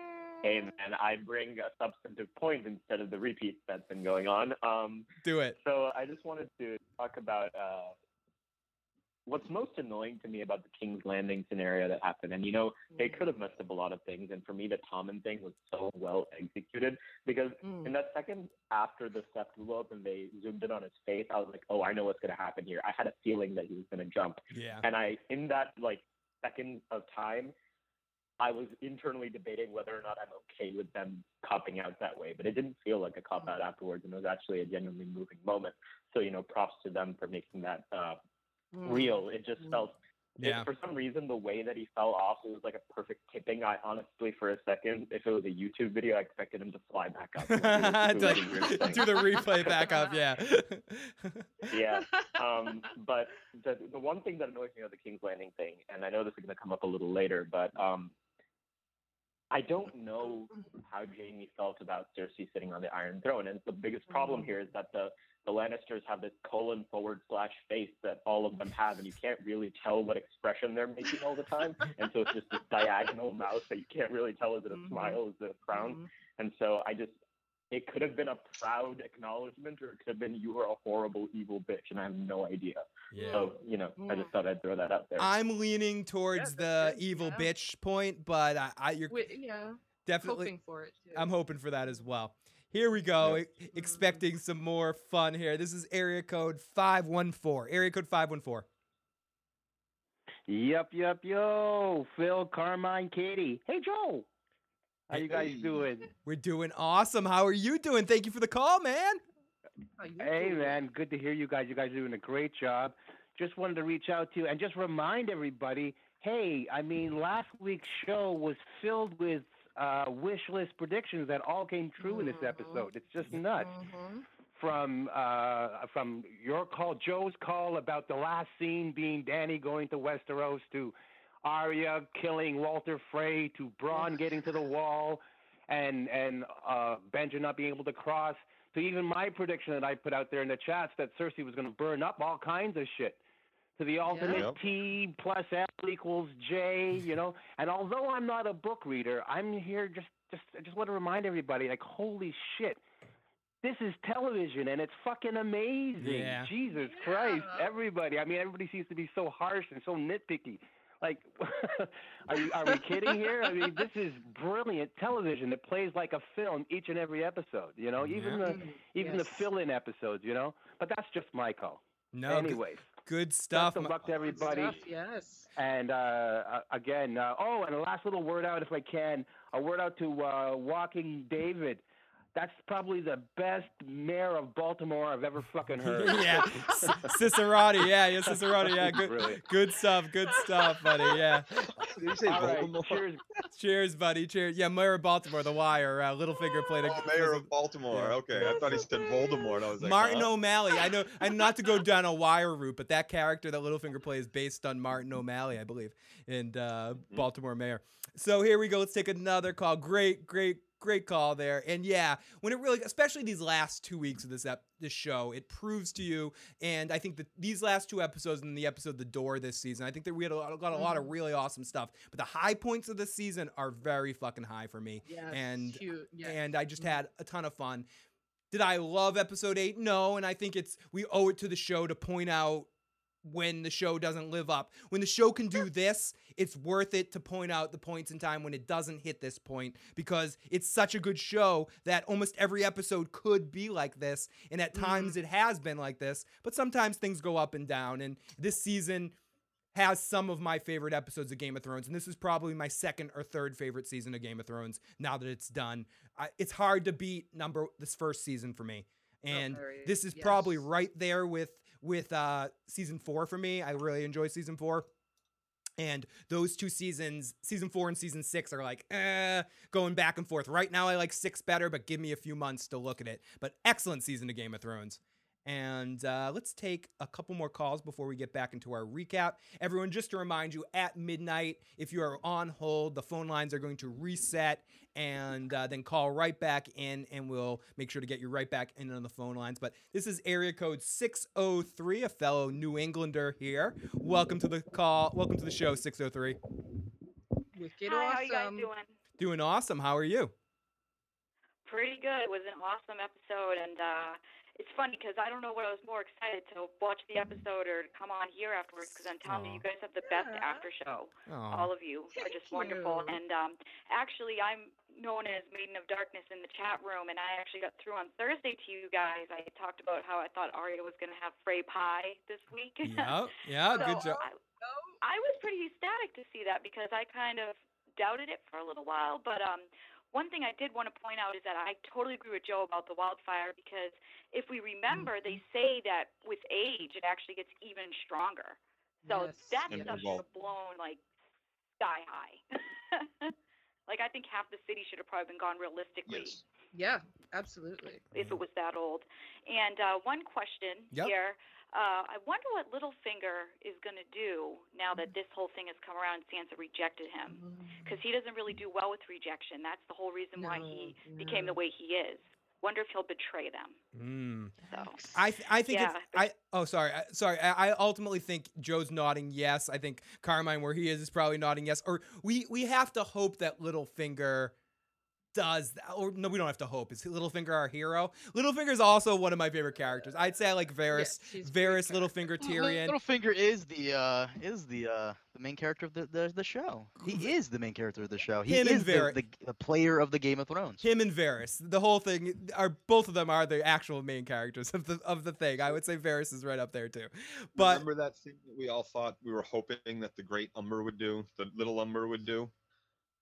I Mhm. think we're gonna get that from Baelish on the lines of some battle at some point, maybe. what was that uh, expl- explain that a little bit more Joe We thought we were hoping anyway that little John Umber there was gonna turn his forces and take out Ramsay. There was some speculation yeah. or hope that this He was Rickon, still on Stark's side. right, blah, blah, which was all just blah.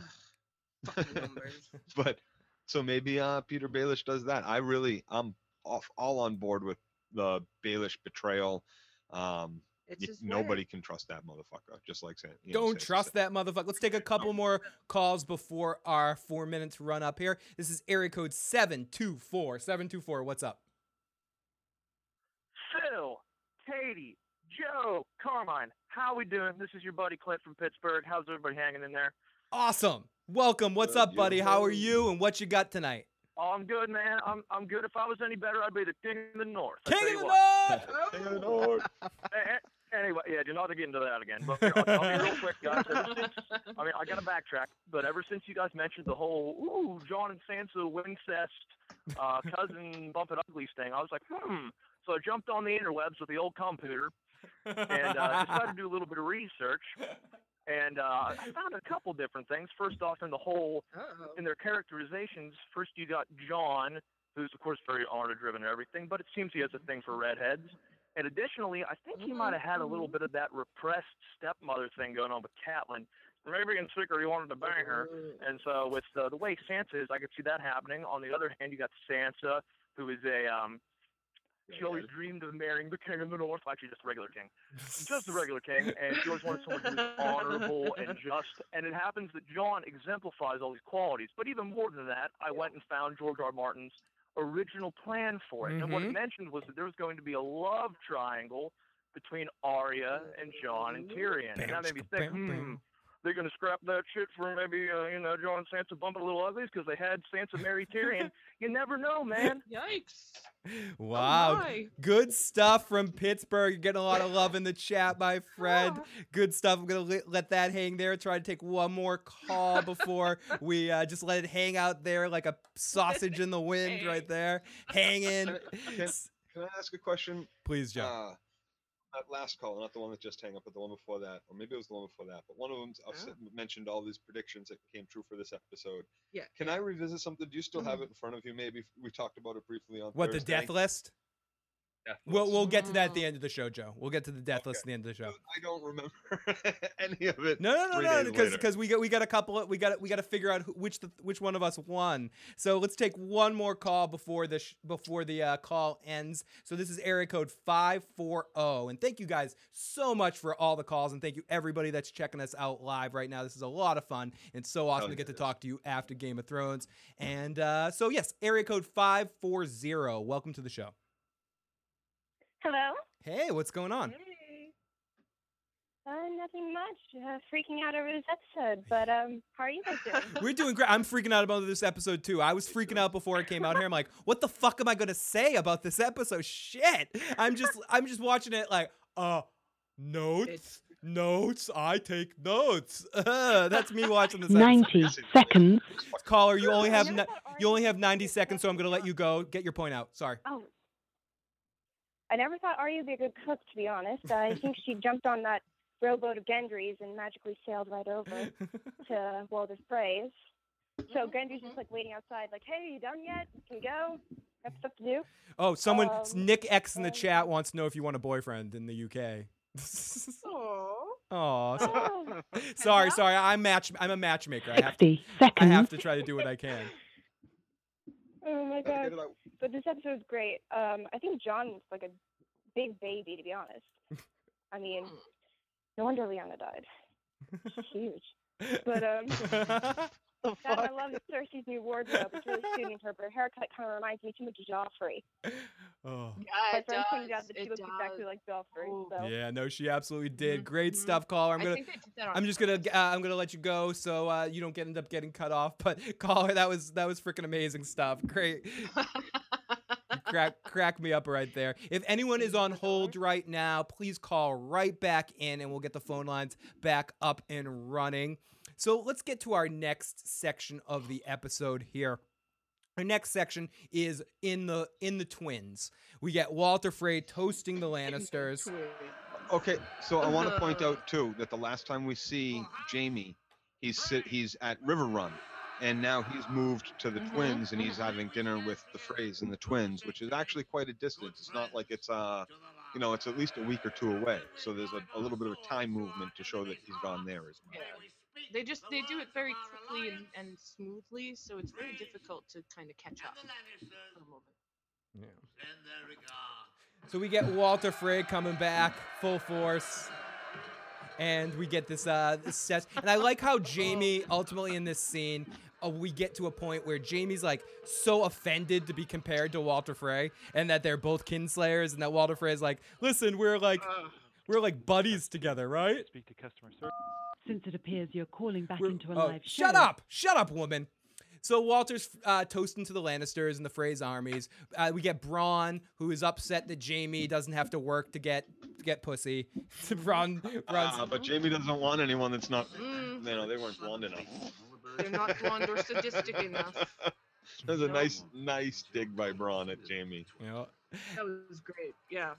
and this is just a fun scene, like I said, between between Walder and Jamie, where Walder starts out like he almost wants Jamie's respect. And what's really interesting about that scene for me is that's the most I've ever seen Walder Frey show anyone respect, even for a half a second. Like he give, like he tries to relate to Jamie and be a dude with him for a second. Like, like, dude, yeah, we both are Kingslayers. We both did this. Let's let's let's hang out. High fives, high fives. And we've de- we've Yeah, both dude, defeated our same. enemies in We're different ways. same. Yeah. It's great. Pr- Pray on the phrase. He don't. Oh, fucking. Uh, great stuff going on in the live chat. Carmine's cracking me up in the live chat. I'm so. Ha- oh, thank you so much, Mad Kappa laughs. I, I'll be happy when I do that too. And if I, it's thankful, so thankful to all the you guys in the live chat and Carmine and Devin who have definitely helped us along the way. But in Yeah, truth, so if anybody out there hasn't, make sure you hit that like and that subscribe button. way to go, Joe. I like it. Shill, shill away, Joe. Sell it. Someone's got to do it. Shill away, buddy. Hit that like and hit that subscribe. So we down there. so we there, get that we get this somewhere. interesting scene between the two of them, but and Jamie's horrified that he's being compared to Walder Frey. So then we get Cer- then we get Cersei and Qyburn going to see Tommen's body, and she wants to uh, burn his body and uh, throw him in the dust pile with the rest of the family. With his family. so beautiful, huh? So I'm gonna go to Carmine to talk about this next scene because I think it was absolutely needed. We get Sam and Gilly back together, and I was just so happy to see them. It's the best part of every episode with Sam and Gilly. That being said, I really enjoyed getting to see uh, see the Citadel and seeing Old Town and Alexandria's Lighthouse. Yeah, Alexandria's Lighthouse. Yeah, they So- did kind of go that way with it. So uh so yeah, it was it was really I don't know, it was good that we checked in there. Carmine, are you glad that we checked in with Sam and Gilly before the end of the season? I actually didn't hate Sam and Gilly. I, I hated them in episode three when they showed up, but Mhm. later on when we saw them with with, their, with his father, I mean, I, I like that, and I like this time around when we actually get to see Old Town and you know the high tower and the fucking library. It's just so fucking great. Don't it was you- amazing this time. Carmine, it really is though. It really is the library. It really is Alexandria. The like, great library at Alexandria, the Great Pyramids. yeah. The uh, But what's really awesome about it, Car- Carmine, what was really awesome about the scene that I really liked was getting to see Sam ditch Gilly once he had the chance to get to the library. yep. Sorry, books. Yeah. Peace. Yeah, it's like books. Yeah, bye. I'm Johnny Five. I need more input. Fuck you, Stephanie. That stuff was all great, but I really wished we had seen like, where's his dad? I mean, I, Yeah, I got to the- get back on that. That you know, Mhm. he took this Valyrian steel sword from his father's house.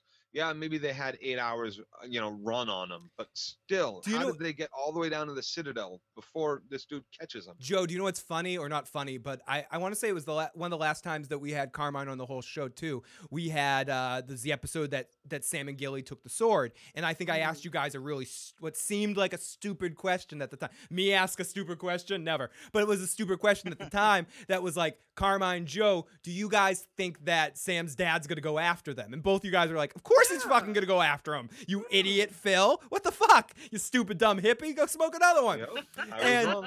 and I, I think that's quote for quote what both of you guys said to me. But but ultimately we didn't get it by the end of the season, which I am. I'm not. I'm not gonna say it bothered me. It didn't bother me as much as it bothered you, Joe. I'm surprised we didn't get at least at least uh, a shot of him at some point in the remainder of the season. Not in this episode necessarily, just somewhere in the season, just showing. That's what makes me think that he has been called to other business somewhere else.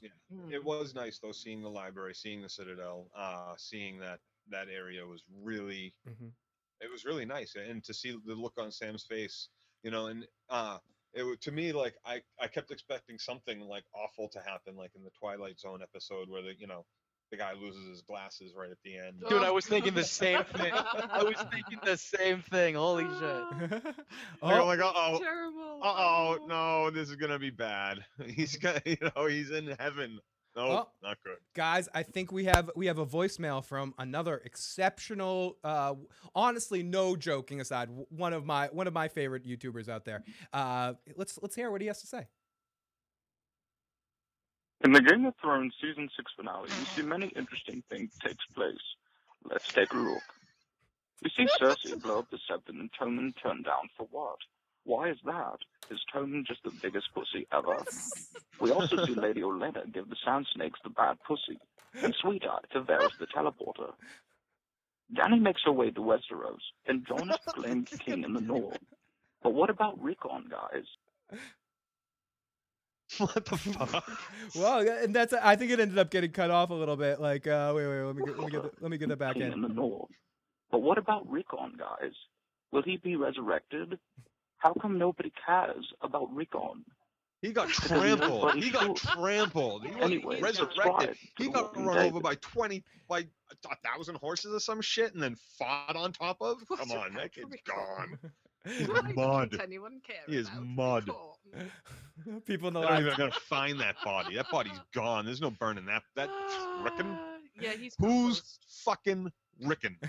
But uh, Boats says "Uh, the only thing that could get between Cersei and Jamie right now is Brienne. Watch Jamie choke her to death after she murders Brienne. Holy shit! Caitlin says, "Oh, thanks for taking my call. Oh, Caitlin, you were freaking awesome. It was really awesome to hear your voice." And Caitlin, that motherfucker. Oh, but I want to, I want to, I want to call back to something that Joe said. Uh, Joe, you're pissed off that we haven't seen Randyll Tarly since then, right? Yes.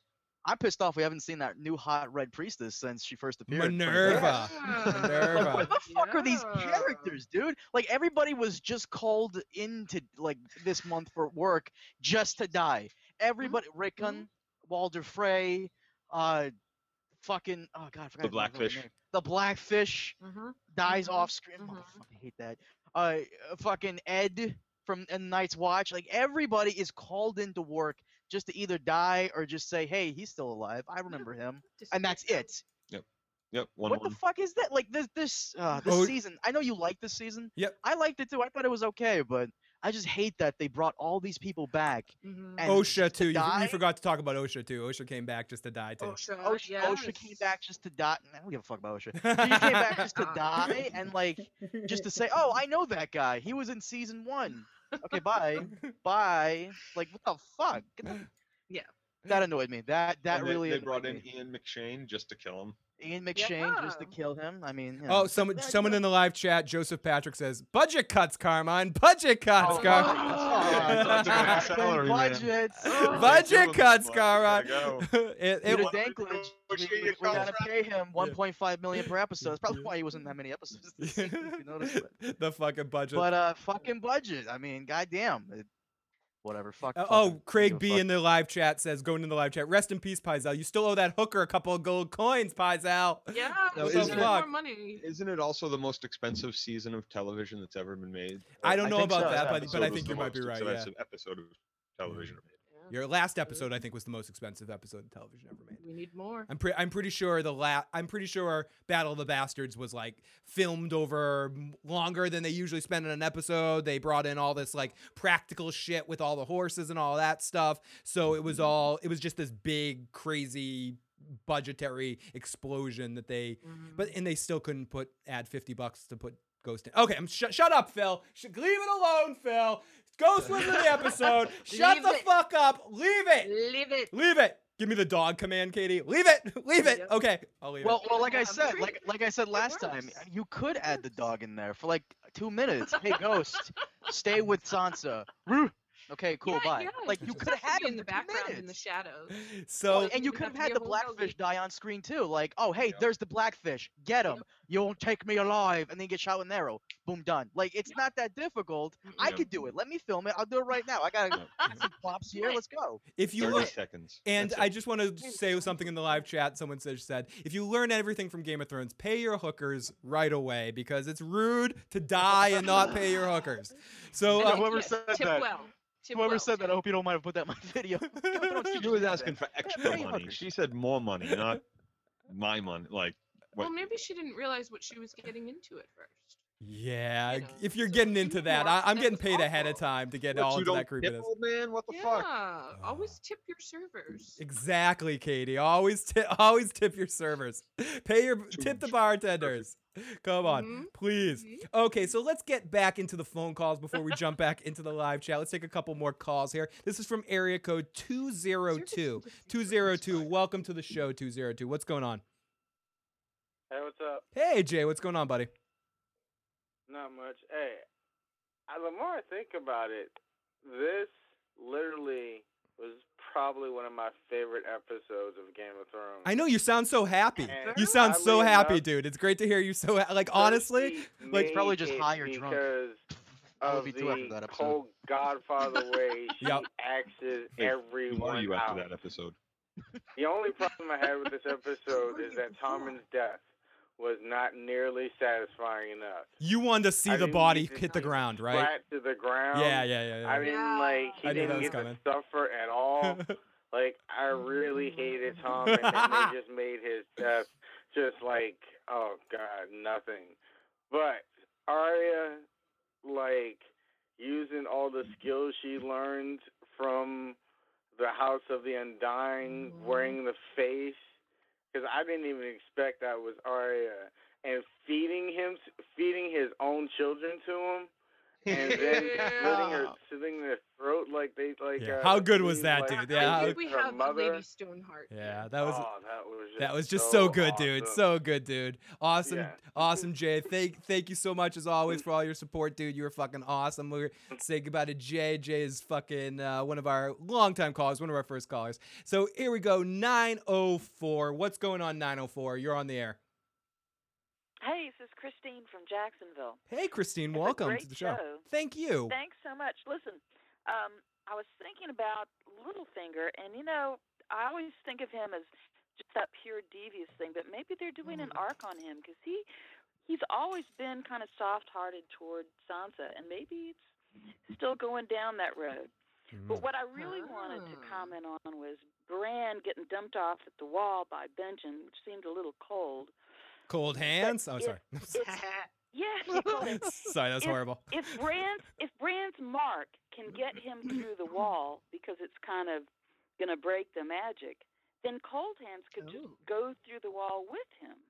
Yeah, I, I'm not gonna play this. I, I don't want to play this game too much because we've answered this a lot. I think it's they don't want to bring him back to the show, so he can't pass the wall. I, but I don't know. And we also a lot of people are just assuming that's how the Night's King's gonna bring Night King is gonna bring down the wall through the mark on Bran. It might not. It might have weir- weird off. It might have just been a momentary thing. I think that makes a lot of mm-hmm. sense. But we're, everyone's pushing all their chips in the in the middle for that point. It might not be as simple for Benjen to be able to cross just because just with Bran. Well, well, hold on there because you could, in the same sense, say how come those two guys were able to, um, those two guys back in season one, those two dead Oh, guys yeah, were able the, to uh, bypass the wall. So how, the How fuck do you were they? That? That's a Yeah. good fucking question, Carmine. When the whites because Jon Snow brought up. them back past the wall himself.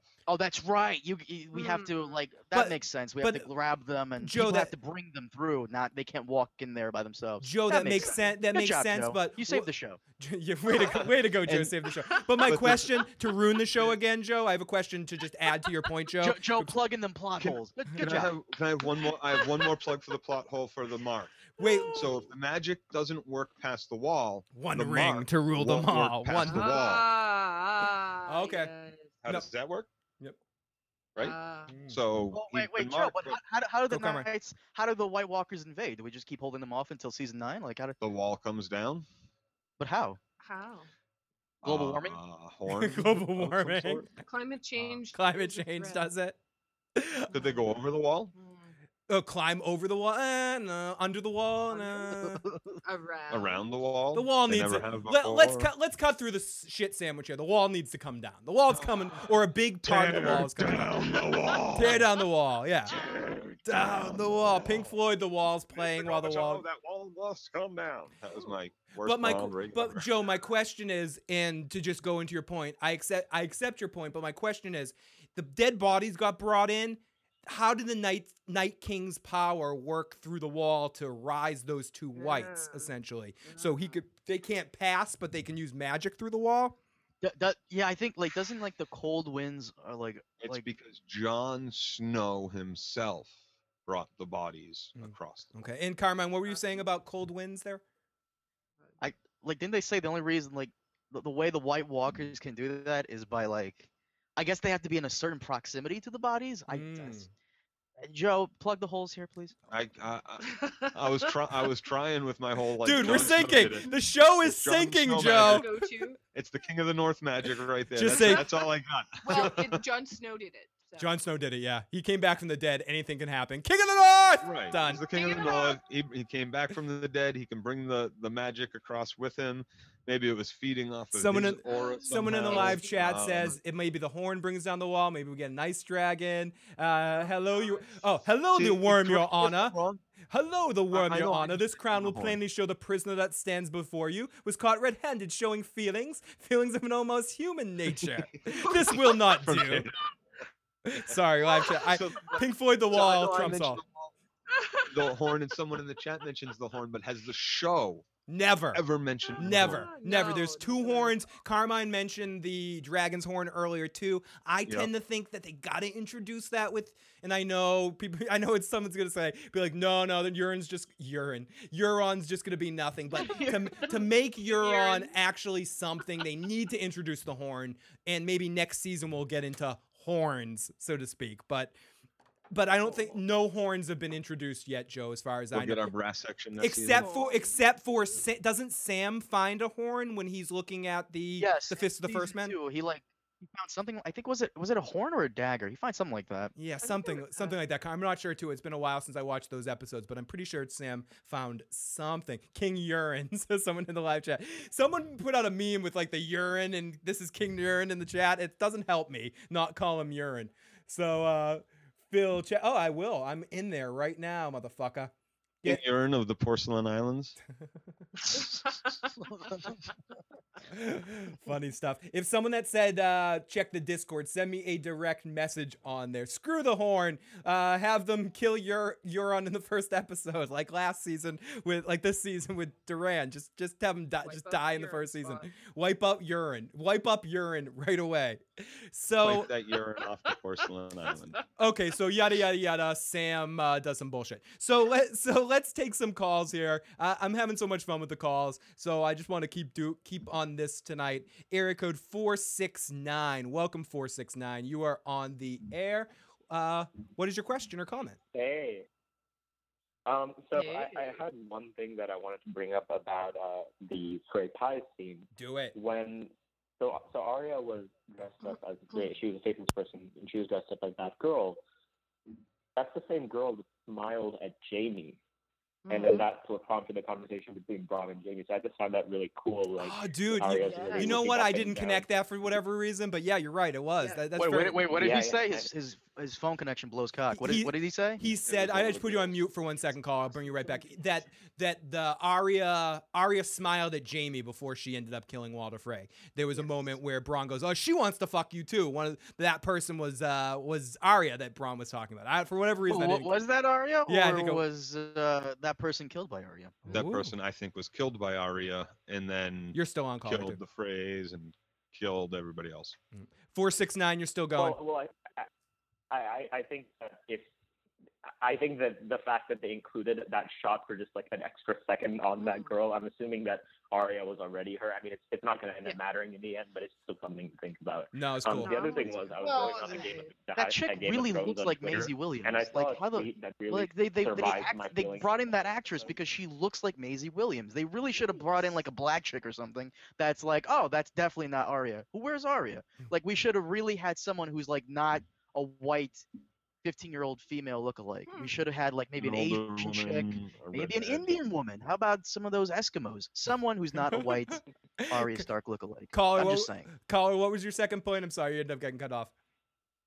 I know it's fine. Um, so I was browsing the hashtag Game of Thrones on Twitter, and I think I saw a tweet that like completely summarized my feeling about the episode. Somebody tweeted, "That finale cleared my skin, brought my childhood pet back from the dead, satisfied me sexually, and paid off my college loans." Hashtag Game of Thrones. Good, Sal. good stuff, caller. Thank you so much. That is really good stuff.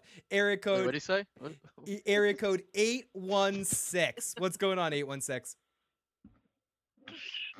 Hey, Phil. Hey, Carmine. Hi, guys. Hey, what's going on? I, What's I, cracking? I know my voice always changes when I hear a girl, so I'm like, "Hey, what's girl, going yeah. on, girl? what's going on?" I, I'm so much nicer to girls on the phone than I am guys. How you guys. doing? How you doing? But what's going What's going on, caller? I'm good. So I kind of I have a comment and then I also have like a question Mhm. too. So um, my comment is, I mean, isn't all this girl power awesome? Like if you think about the patriarchy that we had like in the first couple of seasons and how it's like totally changed, you know, like now Dorne, you know, with Danny regaining power and everything. Like even in the North, like No, no, it's not. that like it's not. Yeah, as tonight Day Trooper like, said, this will I not think, do. I would think it was like uh, No, it's not power. It's not great. Hello. Oh no, you're still on call. You're still on call. Uh, Joe, Joe, and Carmine were answer, were answering you mid mid question. But what what was your question? Okay, so my question is, uh, there was been there's been a lot of like you know R plus L equals D going around lately, and it's been picking up traction. So I think the show pretty much like put that out tonight. Do you guys think there's any possibility that it's like different in the book? I always thought it was ridiculous. I always believed in R plus L equals Did- J. But do you guys think there's a chance that it could be different in the book? Good qu- good question, Carmine. What do you think? Do you think there's any chance it could be different in the books? This is, I, I was talking to Preston. He goes, "Hey, Preston, you really believe uh, R plus L equals D for Daenerys?" He goes, "Yeah, I believe that."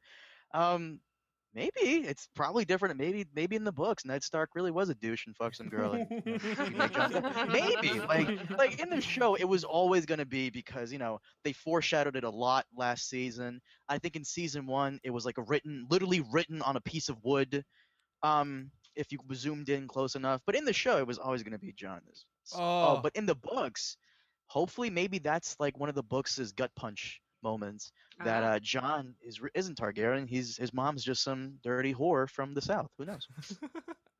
Like most of uh, our moms, yes. like most of our moms. so I I I, for, I quickly have to say just a quick, and I'll I'll message you after the show. But S- Sir Ulrich, how'd you know, Carmen? Sir Alec, how'd you know my mom? How'd you know that about my mom? Sir Alec von Liechtenstein, amazing job and huge thank you for what you just sent me. That is fucking beautiful and fucking awesome. Thank you for that picture of your uh, of your mom. No, I'm kidding. But no, thank you, thank you so, thank you. No, No, seriously, no. thank you so much. That's fucking amazing and uh, really awesome. Huge thank you to you. D and D got Game of Thrones because they knew Jon's parentage. Who uh Johnny? Oh, Johnny fucking is Johnny fucking Stark in there? Lots of love to Johnny motherfucking Stark. My mother's a saint, says Tom Ryder. A saint. well, okay, well, if if if D and D got that that question right, then we all got that question right. Because who doesn't believe the Hmm. R plus L equals J thing? Hell, even the fucking CinemaSin guys got it. I mean, so by that logic, anybody could have made the show. Yep. Gr- But great, anyone could have made the show. Anyway, you and me could have made this show. We'd be like, I know, I knew it, I knew it. Okay, You're, you're, you're, you're lucky I didn't make the show because I put more titties than, that's uh-huh. already in the show. But more that's just me. tits and more dragons. So our next shot that we see in our next scene is we see Jon in Winterfell, and then we see Jon talking to Mel, and then Davos comes in, and we get Davos showing more emotion than Davos has ever shown before. And I, Oh, I, harsh. this Oh. scene kind of Yeah. played out a little different than I thought it was going to play out, uh, in the way that I didn't know. And maybe this is just Melisandre playing a con, playing a game. I didn't know that she was going to be as uh, uh, or just for not forthright, just as I'm not gonna say humbled, as not apologetic mm. isn't the best word. I'm not. I don't know necessarily the word, but it seemed like she was actually mildly upset about what she had to do in that situation. Maybe it's just a, how she was playing the situation, but ultimately what happened in that mm. was Davos was like, "Let me execute her," and Jon, here's what she has to say. Here's what Davos has to say. And Jon chooses Davos, but won't let Davos kill her sends her mm. off, sends her off. Says you get the hell out of here. Davos says to her, "Listen, if you ever show your fucking ugly old ass uh, jump rope titties around here again, Tell him what you did to her. tell him. Tell me what you did. Uh, I'm gonna fucking kill you. Tell him." Great acting by the actor that plays Davos. He has had Oh, that was good. He he he really got to me. Like I haven't I th- th- this season has not really made me shed any tears. That that was a good one. I really like him. when he says Uh, that- wh- when he's not tweeting those those bullshit political tweets on Twitter aside, like that guy's a really cool dude. I like yeah, when he's getting into the whole, I loved her, I loved her, and this has been a really awesome scene for that actor and for the character of Davos in the show, breaking away from Stannis and really showing intense emotion. This moment is the most emotion he's ever shown as an actor.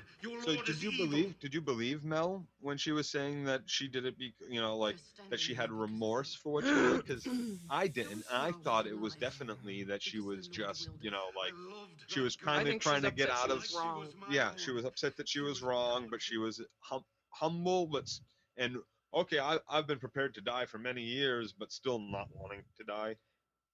I might be delusional. I might be delusional, Joe, but for whatever reason, I bought her in that moment. But I think I'm wrong. I bought her, and I think I just got manipulated by Melisandre.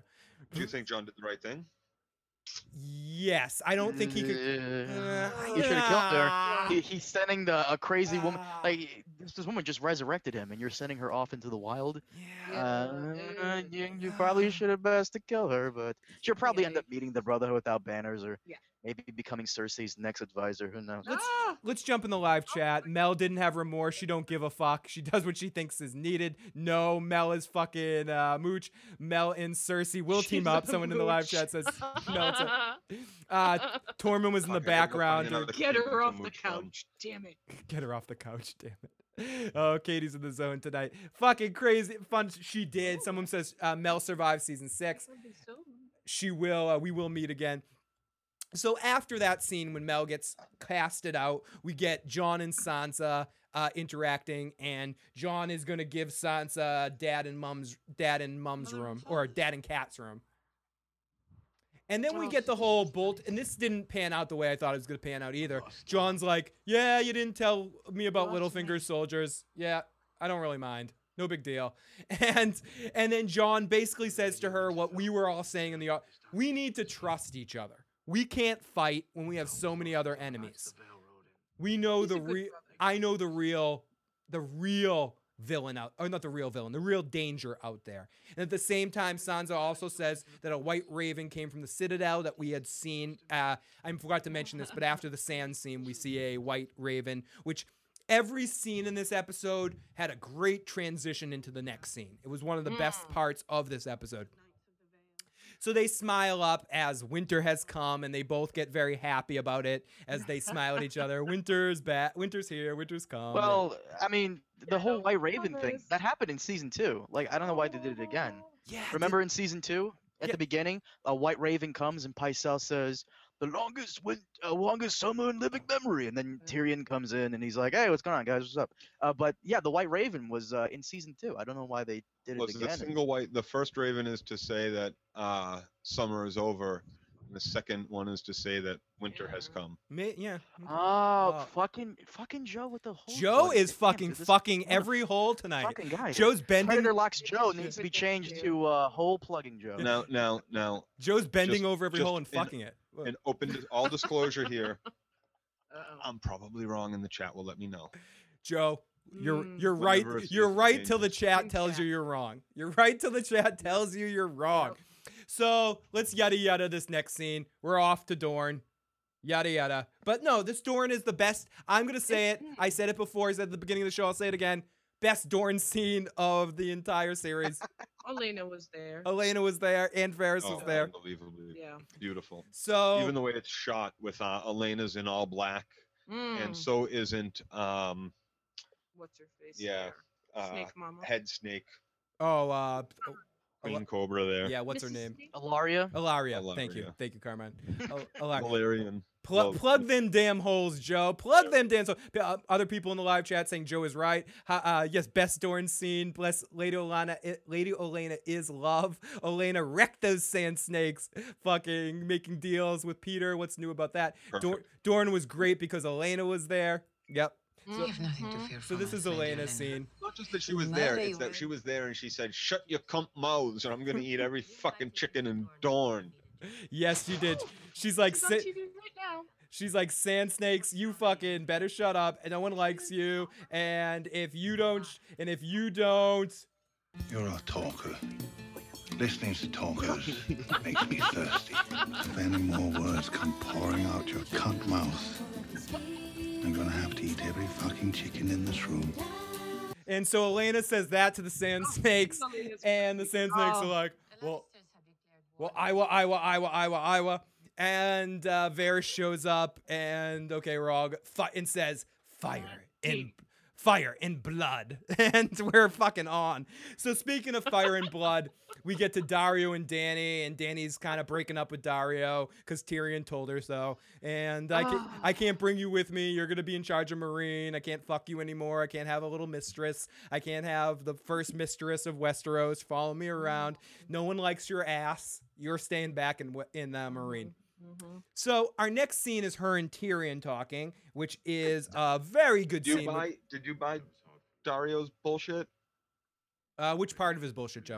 Uh, the whole like, take me with you. I want to be with you. I don't care. I'll be your. Mistress. He's gonna show up again as a villain somewhere, I'll and be cockled. and he's gonna he Eur- Euron's gonna show up and and uh, take the second sons, and they're gonna join Euron or some shit or And- some. shit's right, and well, here's here's the thing too is Daario immediately takes it like you're breaking up with me. She's leaving him in charge of Meereen only until they can choose their own leaders, and then he can get the fuck on a boat and head to Yeah. Westeros and meet up with his love. Cock blocking motherfucking imp, says Tom himself.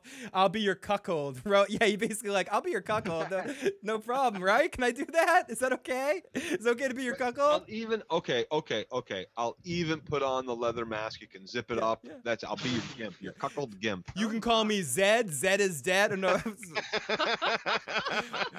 Zed's coming, baby. Zed's dead. So that's for that's for you, Heat, who's listening right now. That's for you, buddy. Okay, so so her and Tyrion are talking about how it was Tyrion's idea to uh, to not bring Daario, and Tyrion gives an exceptional speech here, and this is uh, one of my favorite things. li- Uh, Peter Dinklage has done all season. Gives a very serious speech about how he doesn't believe in anything and he never believed in shit, but having Danny there makes him believe or some shit. It was a little cheesy, but I like I like this relationship. She also gives him the hand of the king pin. It makes Daenerys more palatable for me to have Tyrion around. I think Mm. Tyrion keeps her sane and keeps her on the right path, so to speak. That being said, I fear for Tyrion's life. I don't know why. Just I I don't think he's going anywhere. He's making all that money and they're not throwing Tyrion out anywhere, but I don't know if oh, uh man, that was an amazing scene. Great scene. I believed every word out of both of their mouths Yep. in that scene. Yep. Yep. It was Bro, very genuine. she When he acts took the knee in front of her. Yep. She kneeled before Zod, and she something about the way, and I, I've gone on record. I mean, I like I like the character of Daenerys more than I like Emilia Clarke's acting and performance. But she's a movie star. She was in Terminator. I know that. She was in Terminator Genisys. But being in a scene Fuck with that movie.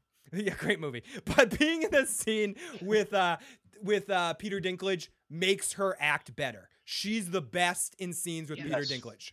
She Absolutely. Because Tyrion and uh, Peter Dinklage and the guy who plays Bronn, they just make the other characters shine Mhm, more. mhm. Bronn makes Jamie like, l- well, Jamie's a little bit likable, but he makes Jamie more likable. Yep. He, he makes Jamie more interesting. Same with Tyrion. Tyrion paired up with anybody. Tyrion paired up with Varys, with Danny, makes them raises shine more. Yeah. Dinklage And- and- raises everybody up. Great yeah, he really does. Great point. Great point, Carmine. And he really ultimately makes Emilia Clarke that much better in the scenes and connecting with her. It was the scene that they talked last season when they first met was really one of my favorite season sh- scenes of season five. And this is just exceptionally awesome stuff. Top end work by Peter Dinklage. Uh, and yes, I Carmine and were saying this both earlier. I think I also saw her give him the look like. Wow, you're fucking hot. giving him the giving them the Tyrion, you're fucking hot look a couple of times, but maybe it's my imagination. I well, I I really liked the banter between them. Um, it was a moment of more than just uh, queen and servant or Hmm. hand or whatever you want to call him to her or her to him. It was it actually felt it was a like real of conversation, yeah. Friendship, Intimacy. Yeah. of Intimacy. real intimacy Yeah. of of sharing. Well said, well said, Joe and Katie. So here we go. At any point Joe says, I'm just gonna say Joe and Katie to attribute Katie to the point too. So, uh, so our next Probably from her anyway. Yeah, Yeah. exactly. Well, well, hold on. For hold on a minute. If she made him hand of the king, who takes over House Lannister?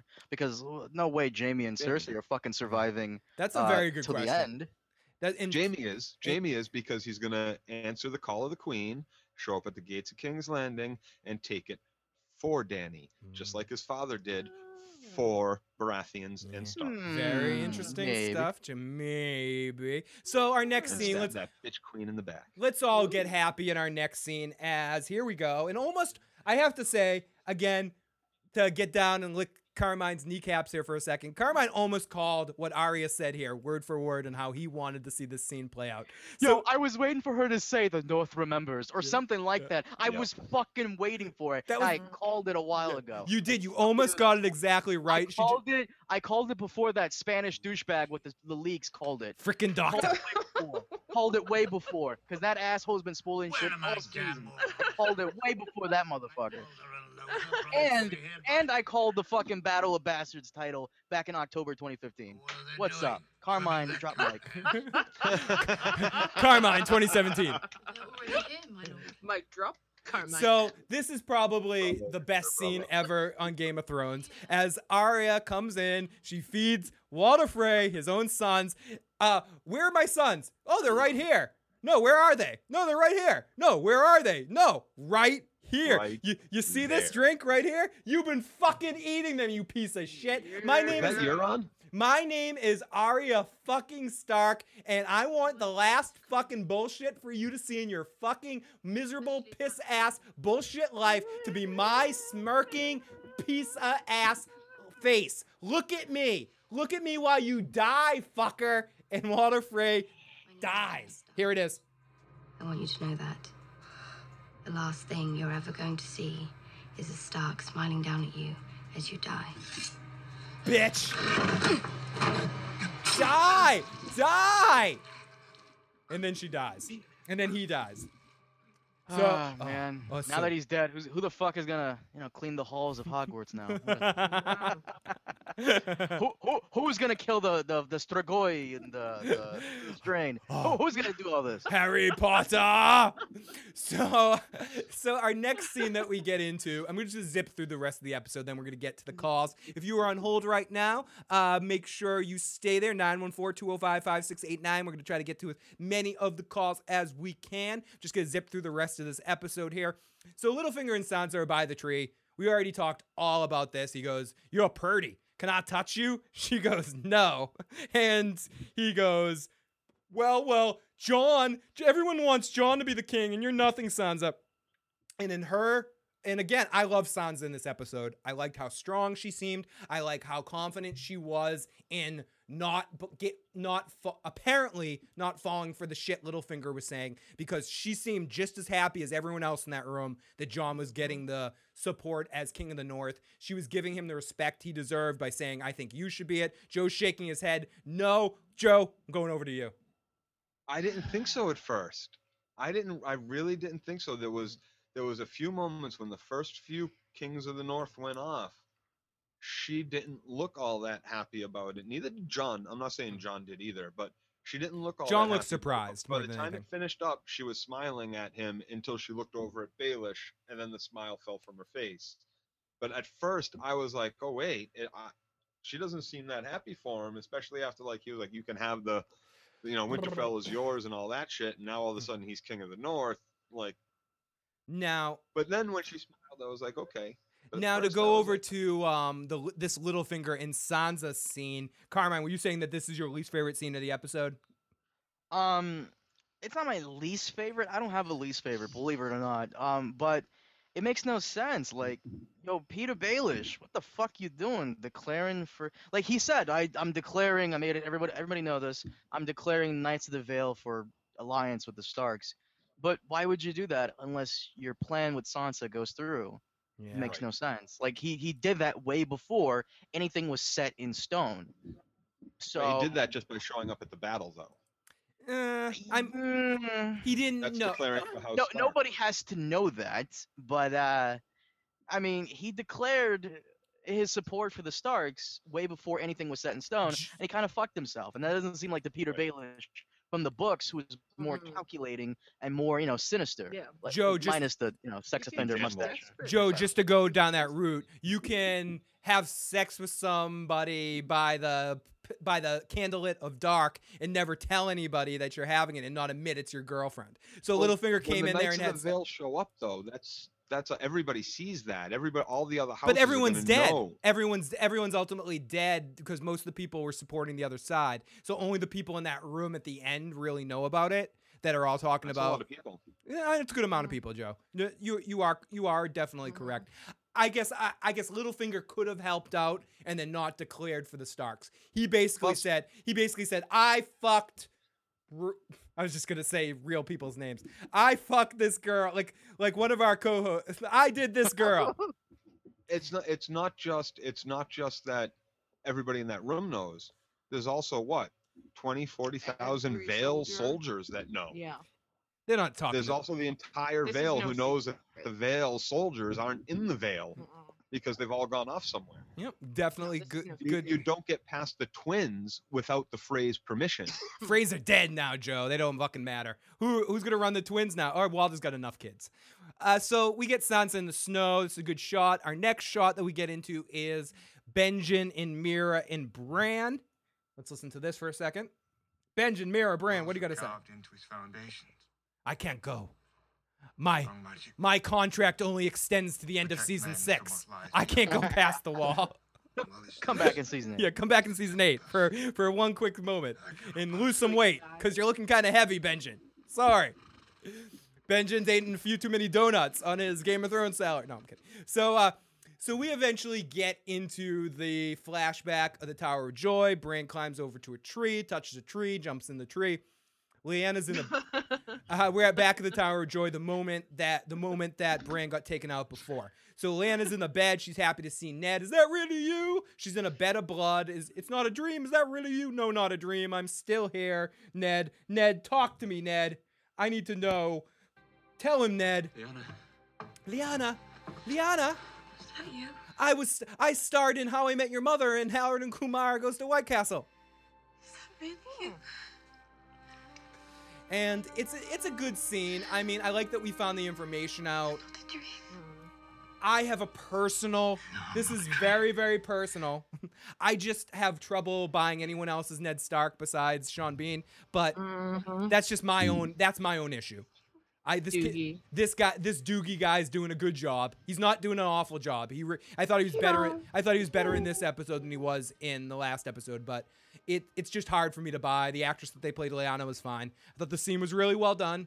Uh, it wasn't it wasn't mhm. my favorite of the episode, but I'm glad that we got verification of this because it goes right from the baby to fade to Jon Snow. Yes.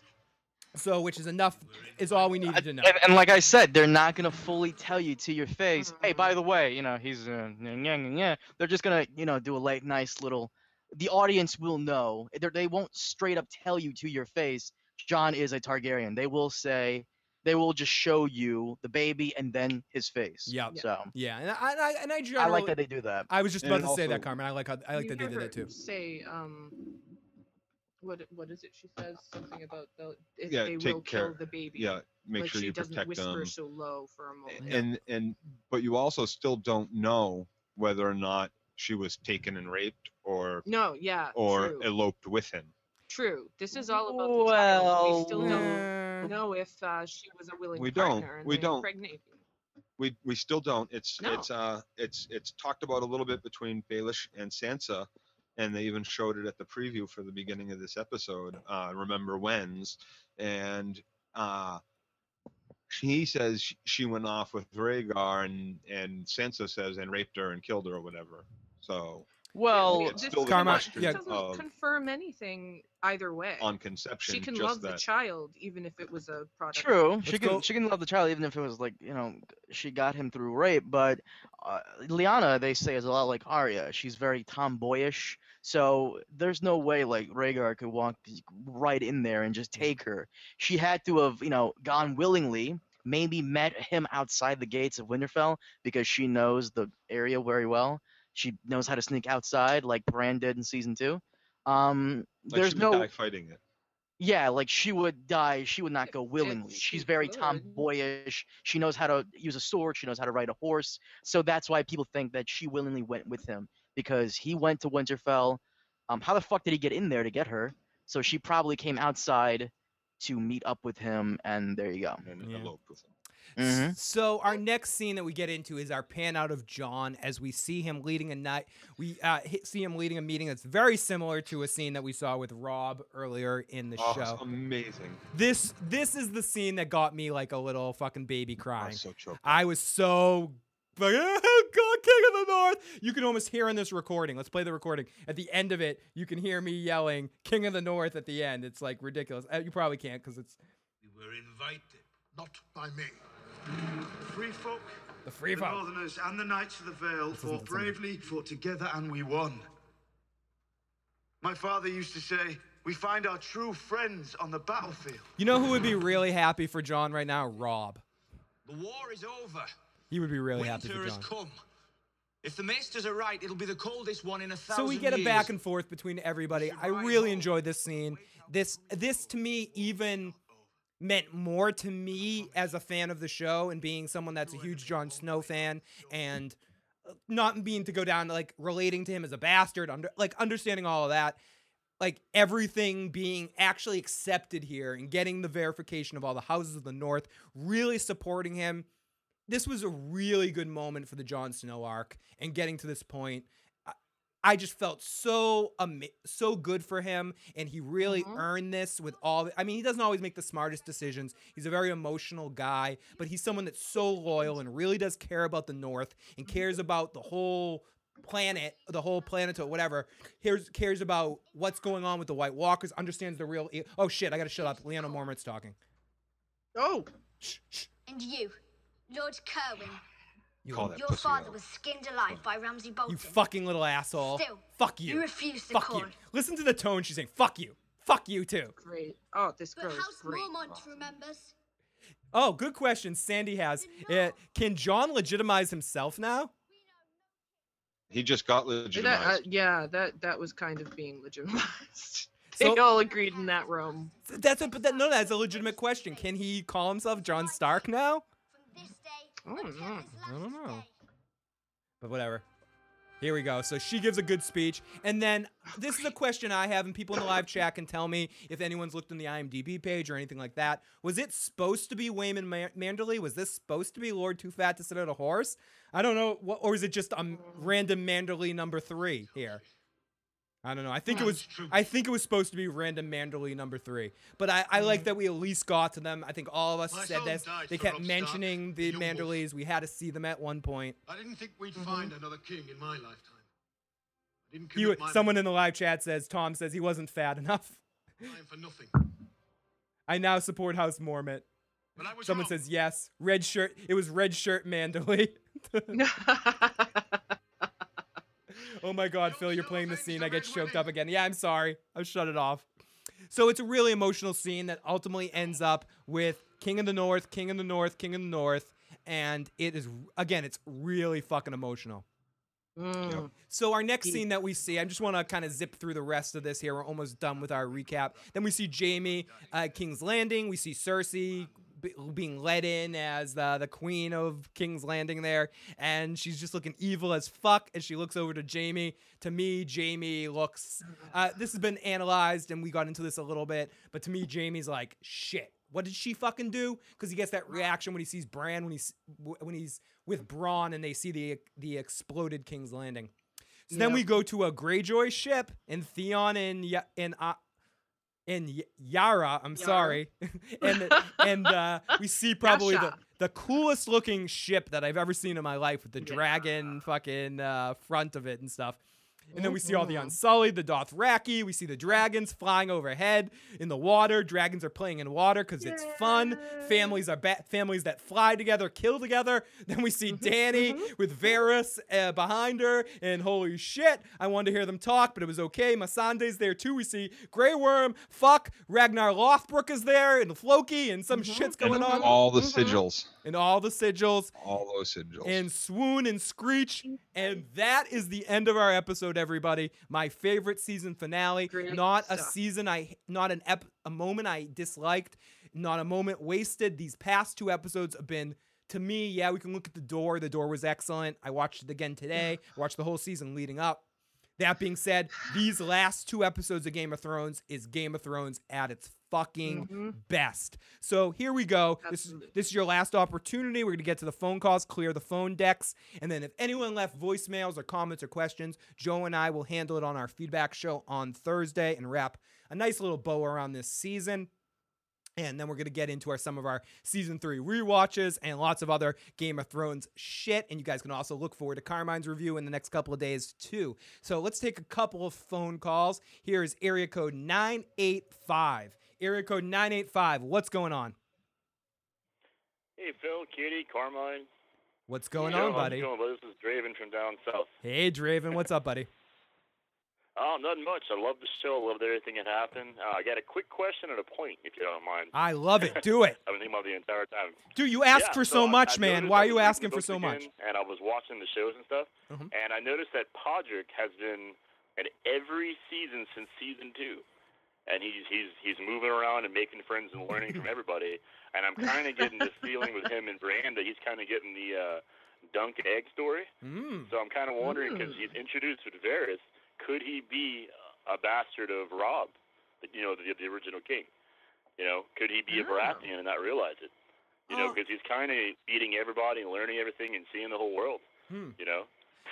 No, very, very, very, Yeah. inter- very interesting question. I don't think so. I think he's probably just what he appears to be. But I think that's a interesting point and good way of looking at it and fun. And of you guys have any uh, take on that, or neck, or go to the next caller? Does have black hair. You know, he does have. Yeah, the seed is strong. The the seed is strong. So area code 715. 715. What's up? I'm on. Hey, hey. Hey, hey, what's going on? Uh, not much. Just chilling out. Great to hear from you. So, uh, was was um that, that scene at the end with uh with what's his name, uh, Varys. Was was that symbolic, or how how did he get there from back from Meereen? Um, back to Meereen. I think he. I think it's. Uh, I think Joe putting this out earlier, and I think he made a good point. Of all the shit that we've been giving episodes this season for time travel and excuse me, how pe- people get from point A to point B, I think they made it seem in this episode. I give them shit when they yada yada and they make it seem really easy and whatever. I feel like this episode did what the other episodes didn't. And it made it actually seem like time had passed. The way they shot it, the way it would Hmm. take Daenerys a lot of time to build that dragon ship and to get everything organized and all of that. So it makes sense that it took some time to get their shit together, and it gave Varys enough time to go to Dorne on a mission and come and go back and forth. Hell, uh, And one well, of the they may things have just picked him up in Dorne. And one of the well, one of the things we Ned. see uh, uh, when that shot is coming out and we see all the ships is we see Dornish uh, sigils on some of those sails. We also see, of course, the Greyjoy sigils, Greyjoy Yeah, sigils the and Targaryen are sigils, and but all the fleets are together. And like, yeah, time's passed, and he, you know, got on a ship as soon as the meeting was done and went back towards his queen. Yep. Could be a fast ship too. So let's get into area code 732. Area code uh, 732. You are on the air. What's up? Hey guys, how are you? Doing awesome. This How is about Sam from New Jersey? Hey, Sam. Uh, I just wanted to first say it was a pleasure, like just watching you guys throughout the whole season. I'm good. You guys have to continue doing videos because you guys do a really good job. Thank you so much. That means so But, much uh, to us. Appreciate it. Oh yeah, it- it- you guys are the best. But I, I don't know if you guys touched upon this um, earlier on regarding Sansa. I just had a theory um, about her. I don't know if you can recall in season uh, one of Game of Thrones when Ned and Arya were talking, and I believe Arya first introduced Needle to Ned, and um, he said, um, "Don't." I think I believe he said, "Don't, um, don't try not to stick your uh, sister with it." Yes, yes. Something ar- Yeah. ar- Yeah, alo- something to that effect. Something ar- along those lines, and I just have a feeling, based off this episode, that Sansa's really manipulated by um, Peter. So I just feel like she might go rogue, and Arya probably, potentially, might even kill her. So Ooh. I just wanted to know Oh your thoughts about that theory. Um, I don't know if I'll go that far with it, but uh, it's very interesting theory. Any of you guys have a take on that? nice tie-in. That's a nice tie back from the uh, early season. Yeah. Oi.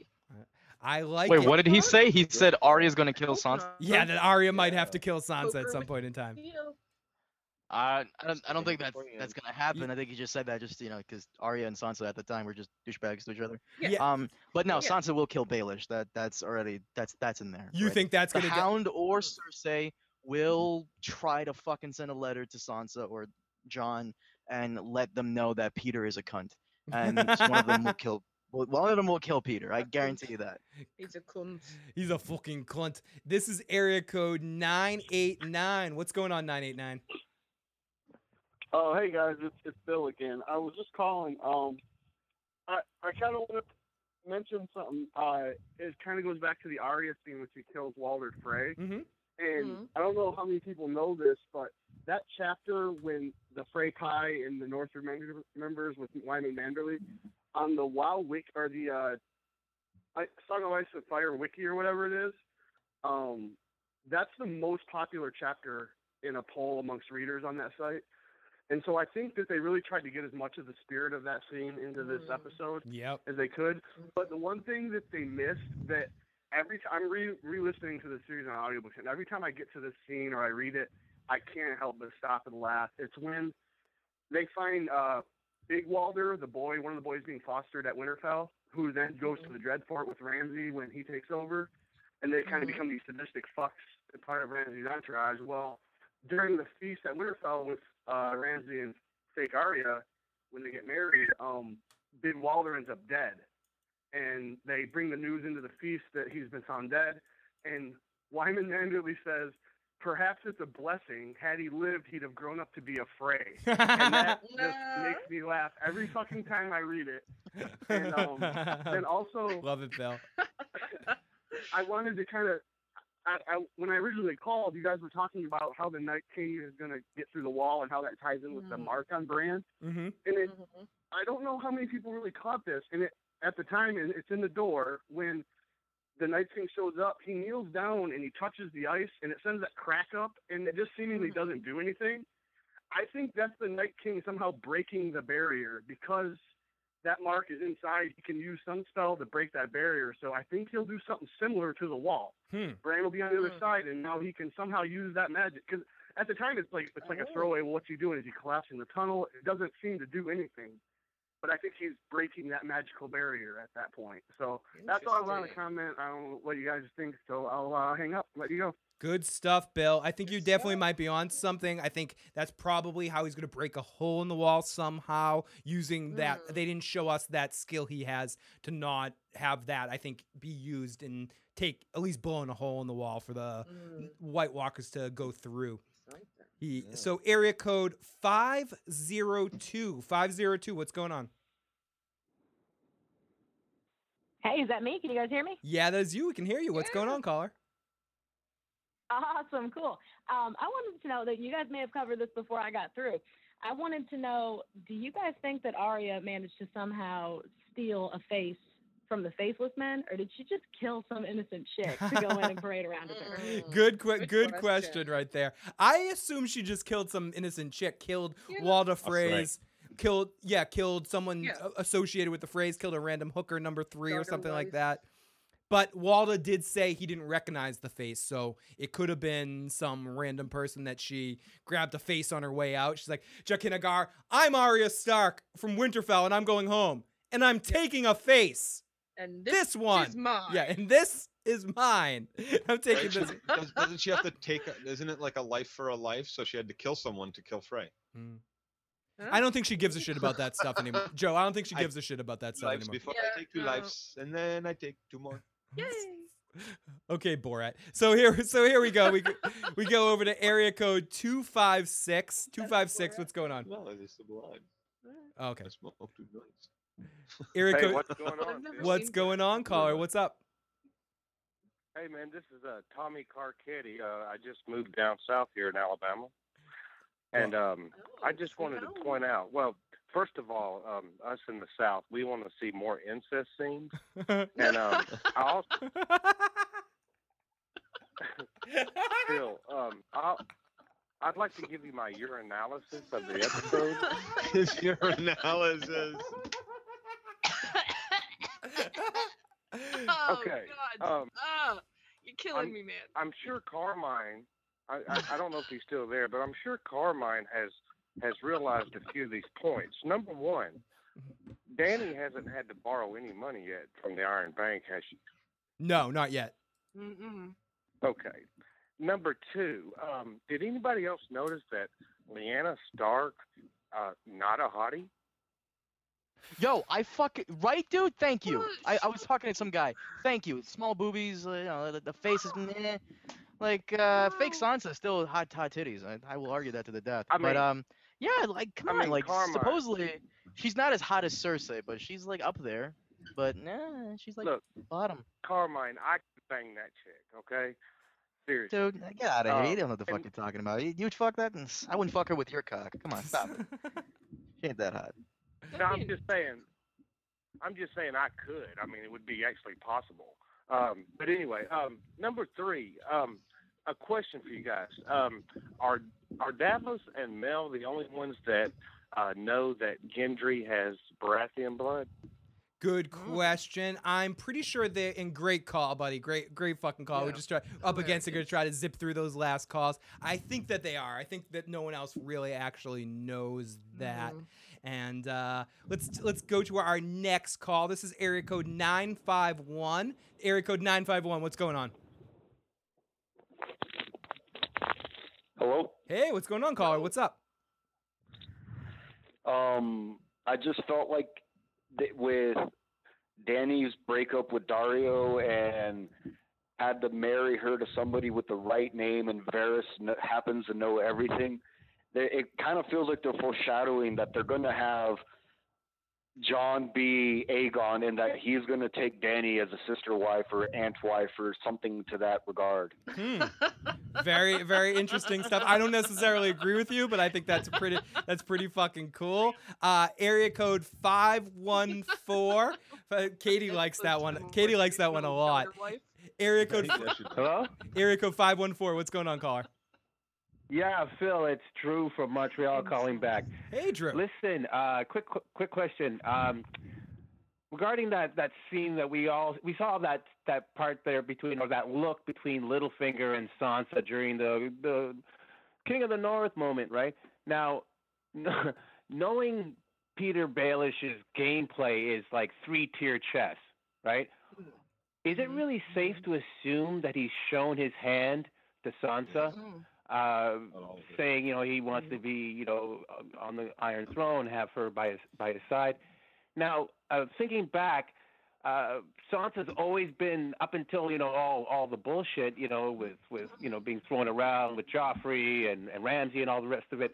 She initially just wanted to be the queen, right? She that's what she wanted to do, and I'm thinking it's safe to assume that Peter knows this, so he could be actually playing you know, into that. Yeah, I, I you know, think like, I think I don't. I, no, I think I think you're I, uh, great, great, great point. I mentioned this a little bit earlier. I definitely think it would that scene. Carmine was talking about this a lot earlier. That that uh, Littlefinger offering up what he wants there so directly. That's not Littlefinger. He could be playing a game on her. I mean, we might be giving them a little bit more credit in the scene that we're adding our own fan mystery to it, an extra. Littlefinger's actually playing her, trying to play him. But it might be obvious as it seems that it was just simple that Littlefinger was being dumb in that moment and Sansa was taking advantage of it. But I would like to believe what the caller just said that Littlefinger's playing a bigger game and told her what he knew she wanted to hear in that moment. Uh, I mean, I just have a lot of I have a lot of faith in Littlefinger's game, so I'm hoping that it's not as simple as he's getting blinded by pussy here, because it No. that just wouldn't make sense. Because it just wouldn't make sense to me because ultimately Kat is his like she's only indirectly his his uh His one dream woman. his dream woman. Kat's actually his dream woman. Well, if, if you think about it, um, in her letter, which was decoded uh, when she sent it out, um, she said he would be rewarded. Reward. The only way Sansa can Littlefinger thinks he's doing by saying, "I've declared for the Starks." Like, dude, he didn't declare for shit. I mean, as much as I like Littlefinger, he's making way too many mistakes here. You don't control the Vale. Robin does, and Littlefinger controls Robin. But if Sansa can come in and control Robin, she plays him at his own game. Yeah. Therefore, Littlefinger, I mean, th- that's why it's dumb for him to just come out and say all this shit out of nowhere. Right. No, he, he wants his reward. He wants that uh that that fire crotch. I get it, but you got to do a better job than that. Yep. He made a huge gamble by bringing the Vale forces there because everybody knows he's tied and he's the foster father for this kid. And so by bringing the Vale forces there, I think is what he's referring to as I've come out for the Starks. And by that, this gamble has gone out. He may, you know, she said she'd reward him or whatever, but ultimately this gamble ha- is out there. He's rolled the dice and now he's trying to push, uh, trying to make that gamble work out. I, I absolutely see it, Carmine. I'm, I'm with you 100%. So here is area Too code four one four. Area code four one four. What's going on, caller? Hey guys, can you hear me? Yes, we can. What's going on? First of all, I just got uh, something to say before I ask you guys questions. First of all, I love the good guys. I love the Starks, and that's why I love you guys. You guys are the best. Oh, thank you, buddy. I appreciate that. Second of all, um, I'm gonna be completely off base, but I got the impression that Tyrion is in love with Daenerys. He said that of um, what's his face, uh, dude she dumped. Daario. Sorry, he said she won't. He won't be the first dude to love you, and he won't be the last. And I got the impression in their conversation that they're just, that he just loves her. And am I completely off base with that? Ah, good, wrong? good call. I don't think you're completely off base with that. I feel it too. What do you guys think? Um, I don't think he he doesn't love love her like I want to get into you. I think he just loves her like as in like she's a ruler he can believe in, and he even said that. But I do I knew I do see what the caller is coming from. Like it was a little like it's almost kind of scumbaggy for for Tyrion to say we can't take Daario with us, so I can have you. So yeah, like so it's kind of douchey and scumbaggy, but I don't think Tyrion's that much of a scumbag to do that. Like No, trying to get Daario out of the way just to do that. That's fuck.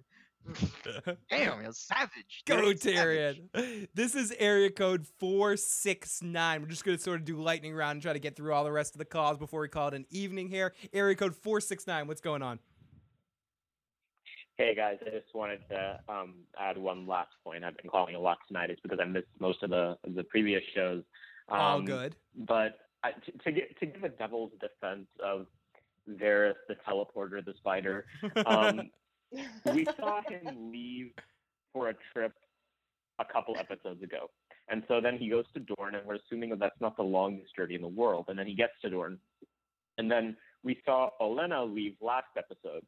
So I think that one, one thing that's really what made it, what set everybody's teeth on edge is that we saw all this transport in one episode. We saw Varys in one place, and then mm. another place, and then another place. But I think the mistake that some people make while viewing it, and it's like a it's like a mental gymnastic that you kind of have to get over, is Mm-hmm. that you're at the same point in time on all the timelines. I think Mm. that they're not necessarily synced up perfectly, and so what we could be seeing of Danny is like two months in the future Yeah. after everything's been set up, because you know you can't mount a massive sea voyage with a hundred thousand blood riders on a whim right after you've had a major battle in your uh, Right. Quakers No, Bay. no, he's right. And so Yes. No. I, I think there's ways to to justify it, and um, yeah, I just want to get my thoughts, and I just No, wanted to that, let that you that's a ve- that's an exa- that's a really good point. Great point. Car- Carmen says that. Yeah. Jo- we- Well, I think well we're all Cities good. are scored Vikings by- is the worst fucking. Oh, like, Vikings bad- sucks at that, show to do this. Like Yeah. in Vikings, you have one scene where Ragnar's just you know defeated after fighting his brother, and then we cut to fucking like his kids are all grown up. Like what the fuck just happened Yeah. here? what the fuck just happened? Later, Ca- somehow. Can't you just put like you know like uh, maybe this might not even be in the budget, but can't you just put like a font on the on screen that says you know ten years later? Like, God damn. So we're I- gonna I hate when they do that. We're gonna zip through the last calls here, so everybody uh, get ready Or we real could quick. have had a montage. This yeah, we're gonna do a mon we're gonna do a montage with the calls here. This is from area code 966. 966 montage. Yeah, yeah, got Hi, it. Phil. Is this Phil? Yeah, this is Phil. You were on the air. What's going on? Oh, yeah. Hey, Phil. How you doing, bud? Doing great. How about you, buddy?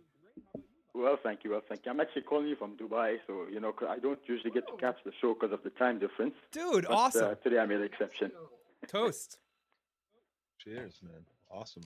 Cheers. Hello, can you hear me? Yes, and I can carry you. What you got, buddy? All right. Yeah. So actually, I had a quick question. Going back to the free scene, Mm-hmm.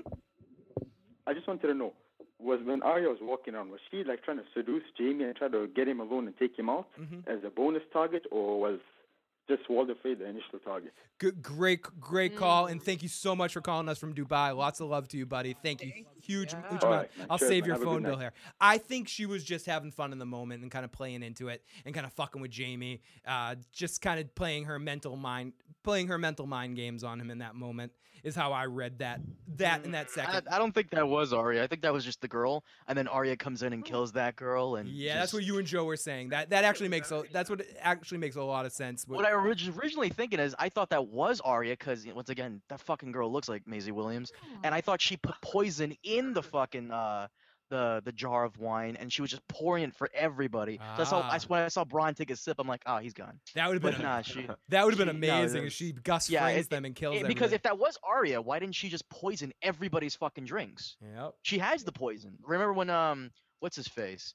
Fucking uh Jaqen gave her the poison. I don't think she used the whole all of it, did she? No, she didn't. She definitely has Okay. some of that. So she could have definitely filled that jug up with poison and killed all of them right then and there. Hmm. That's why I don't think it was it was Arya.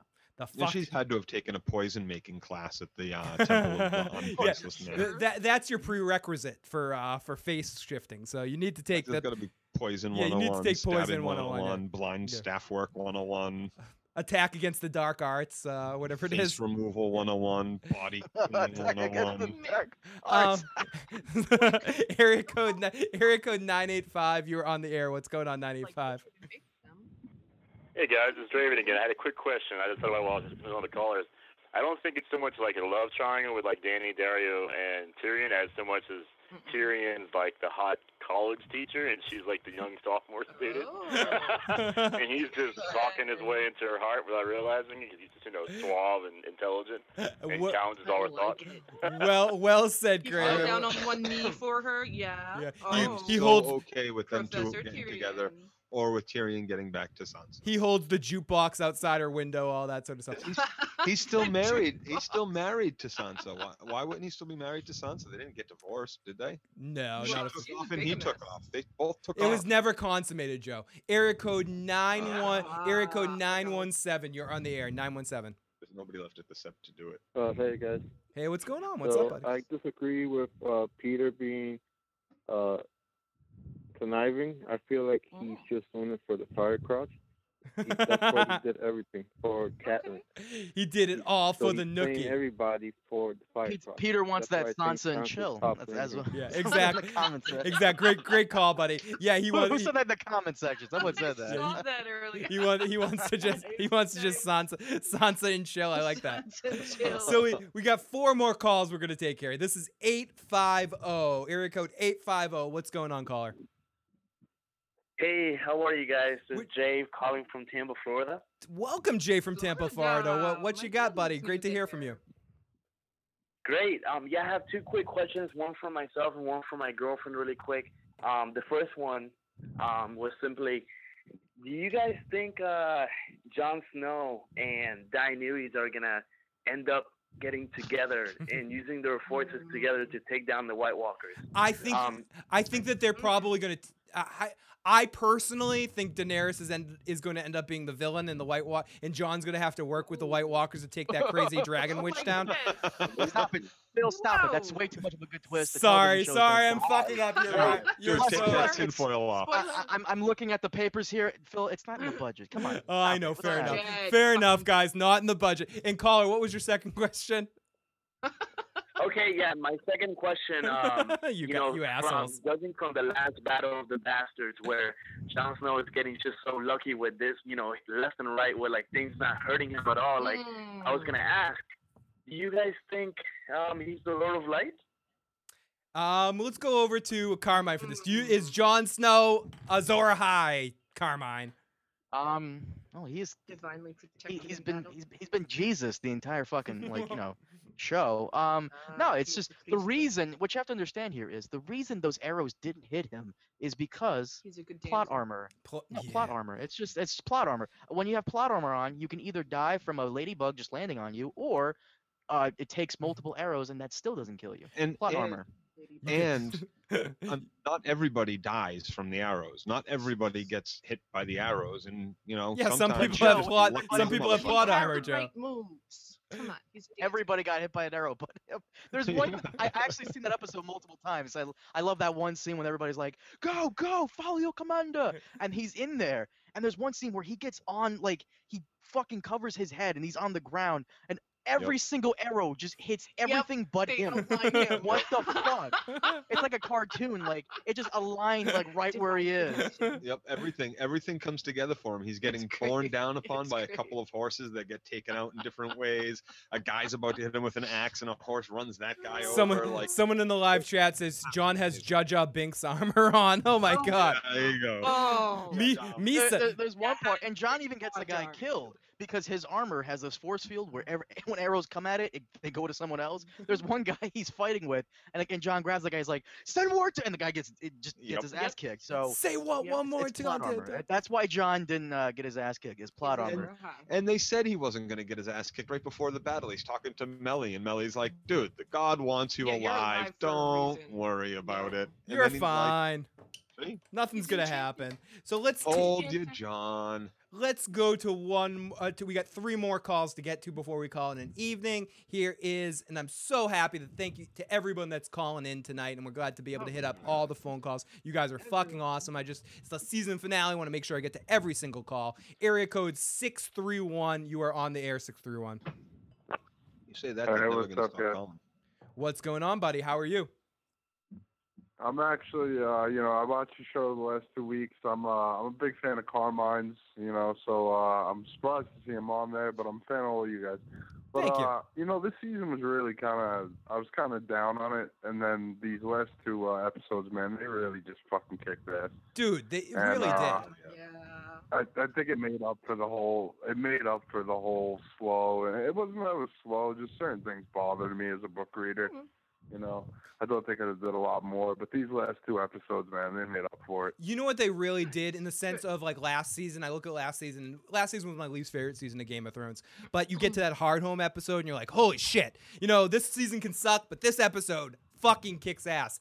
And mm-hmm. th- and again, same director that worked on these two episodes. I just feel like he has a good finger on what makes awesome Game of Thrones, and it really works every time he sort of does stuff. I don't want to throw too much uh, credit onto his shoulders, but it some of my my three favorite episodes of Game of Thrones in the last couple of years are all directed by the same guy. it's I hope fucking Vikings picks him yeah, something like that. But yeah, ag- totally. These last two episodes, caller, really did set the bar Well, super yeah, high. they made up for like because episode seven and eight were just so eh, n- yeah. So it's just yeah, they did make up for it. Yep. Wait, wait, wait. Hold, Hold the Door was one of those two episodes. I gotta say that was the three saddest- three episodes this season. I i mean i i think hold the door was an exceptional episode joe and i think i know that moment was so intense for you. It was like one of the saddest television moments of your life and mm-hmm. stuff Most so profound. so i i and that was really awesome. I feel like the season was on a really good trajectory up to the hold the door point and then mm-hmm. after that they had a tough time in those next couple of episodes really hitting the same kind of emotional level that they hit in that hold the door episode. There it was almost they were a victim of how cool they made it and how awesome they made it in that episode that they didn't really get to it mm-hmm. again and reach those peaks again until we got to these last two episodes. And these last two episodes are just to me at the time looking at it, I would say hold the door. But even now, looking at the whole season as a whole, these two episodes were like the best episodes of the season for me. Um, oh, Hodor was five. in Hodor, Hodor, yeah, that was all the way back in five. So here we go. It still, it still so seems like it was like last yeah. week or some shit. I think this is a. Uh, I think our next caller that we got is our good friend Taka. What's up, Taka? What's up, buddy? Taka taka. Taka taka. Hey guys. Hey. Great show. No. Uh, unbelievable season. You know, And our show as isn't always, as good as your call, dude. I love your call. Your call is fucking awesome. It's a great call. Oh, I love you. I love Long you. Time, first time, whatever. But um, You fuck- everybody seems to be Fuck covering you, the same caller. questions Fuck that you, I, uh, caller. Sorry, no, keep going. He's in his cups, caller. He's in It his seems cups. like everybody's Careful. covering the same exact questions that I um I wanted to bring up, but I thought of one particular one. Do you think that now that Jon has banished Melisandre to the south, do you think his luck is going to change? Do you believe that him avoiding the arrows and everything that's led up to right before then has been uh, thanks to the Lord of Light? and her? Um, good question, Colin. I'll bring this around if Joe and Katie have, a, have taken this. I think Melisandre isn't the only force that can control the Lord of Light. I think the Lord of Light won Jon back. They didn't need Melisandre to do it. I think Melisandre's just sort of a. I think Jon can still get the power, so to speak, without her specifically. So I don't know what you guys think. You guys have I, opinion? yeah, I think she was just the conduit through which he was brought back to life, but I don't think she needs to be there for him to continue to have whatever enchantment he may have, Yeah. if any. And if Melisandre's on her way south, it's only because the Lord of Light Yeah. wants it that Yeah, way. they wanted it that way. Wanted her with the hound. So here we go. I think this is Jay. Let's take Jay here. This is from area code 202. What's going what's going on, buddy? Uh, couple things. Do it. Um, uh, the on the last the last topic, what was that very last topic you guys were talking about? Uh, with Dude, other caller. we're a bunch of stoners and drunks and then Carmine straight edge, but he, he probably doesn't remember. Uh, I, I'm not su- I'm not quite sure. Wait, wait, wait. What the fuck did you call me? I Straight call, edge? uh, yeah, I called you uh, I called you straight edge. Okay. Oh, oh, and uh, I was um wondering, Carmine, do you think that the valonqar prophecy could be more loosely like a loose um a loose prophecy, whereas like instead of Jamie or T- Tyrion killing Danny directly, like they somehow arrange events for it to happen, like Arya or Arya wearing the face of of of someone that happens to be a little brother to someone else, uh, like in general or whatever, and it's not actually going to be Tyrion or Jamie that kill um Cersei directly. Hmm. What do you What do you think about So that, you- Carmen? So what you're saying is you think Arya is gonna kill Cersei wearing the face of another little brother, maybe Tommen or someone else, right? Yes, I think that's what he's implying. or you're wearing Jamie's mask, or wearing uh, Uh, Tyrion's mask. I, I, to be honest, I really think it's gonna be. I, I, in my heart of hearts, believe that it's Jamie going to be killing her because me it too. would be so poetic, so Shakespearean to have that tragedy go down. Absolutely. And uh, it's just, just, it's just fucking destined. But we could have Arya taking out Cersei. That would also be very good. Um, she can't wear Tommen's face because that, that, that's busted. Um, I don't, I don't know who That's who said she smashed in the wear it, floor. but Dig it uh, out of the ashes. she could uh maybe she could uh she she could you know take one of uh Qyburn's little birds and be a very tall little bird. 'cause I know you can change your face, it's not your height. She could be So- Big Bird. Yeah, she could be Big Bird or something like Big that. Bird. so our last Don't expect big birds. our last caller of the evening. This is area code 619. Finish it off for us, 619. What's going on tonight? Finish us off. Yeah, finish us off. Reach Give around. Hello? Hey, what's going on? You're on the air. Hey, uh, this is uh, Hussein calling from Kuwait. Great to hear. Oh wow, well, What's up, guys? welcome, welcome, buddy. International. Thank you. Uh, I want to thank you all guys for this awesome show. And before I ask my question, I want to say that uh, Ramin Djawadi's soundtrack this episode, and particularly the music that was playing during the very first scene, was beautiful. Unbelievably beautiful. What do you think about that? I Yeah. thought it was incredible. I thought the music is one of the big parts that helped this episode feel very flowing from scene to scene. I feel like the music, fuck yeah. it just it really incredibly uh, captivated you and and brought you from from section to section to this episode almost without even thinking about it. It was so it was done so well in a way Oh, that dude, especially the fin- the music in the final uh, the final scene with uh, all the Oh my ships. oh my God, dude. god, So Get outta fucking here. That, that incredible. is just Yeah. kept me on my the edge of my seat the entire time. And- this and that- series has done an amazing job throughout its entire history with pairing music to the scenes in the Joe, movie. you're absolutely right, but I, I do have to add that the last two episodes, part of what's made Battle of the Bastards and Winds of Winter two of the best episodes of Game of Thrones, I will say, uh, is the music in these two episodes have been top, fuck, like better than, like I'd say even a step above anything else Game of Thrones has done before. Like the music's almost like an opera, the way it like Even- it focuses. Uh, every moment is a reflection of the music that's going on in the background. A I Great point, Colin. Maybe the one exception would be the Absolutely. use And, of and, Oh, and yeah. now getting to my question, I'm sorry to interrupting you, Oh, no. Joe. Uh, getting to my I question. always interrupt. I always uh, interrupt Joe. It's fine. it's good. It's good. uh, Daario Naharis was predicted to be the Harpies leader by many during season five and six. Yep. But he turned to be not. Me included. Having that being said, and keeping in mind that he was left out of Danny's squad to Westeros, do you think that he might come back for revenge somehow? I just can see him, like I can see his story to end at this point. Now I'm gonna send this one over to Carmine. Uh, be, do you think that Daario could emerge again in some sort of antagonist role? Uh, that's kind of a toss up. I mean, he he'd have no reason. They would really have to be overreaching really badly. I remember in True Blood how in, in one of the last seasons, the, one of the, the main female character and this other guy who's Thank been you for buddy buddy using throughout the entire time. Uh, he suddenly becomes the bad guy by slapping her out of nowhere. They would have to like overreach really hard to make Daario the bad guy. But I thought he was the Harpy because who else could it have been? Like, I who still think he else? I still think he is too. and I, I and I think this is only going to further his uh, push towards the betrayal of love. Yeah. Because That's true. She hasn't experienced that. Well, no, no. Has she experienced that? I mean, because Jorah, I guess she you could thought say. it was Jorah, but that all happened before the prophet, before they got to uh, uh, Qarth, where where she met that chick.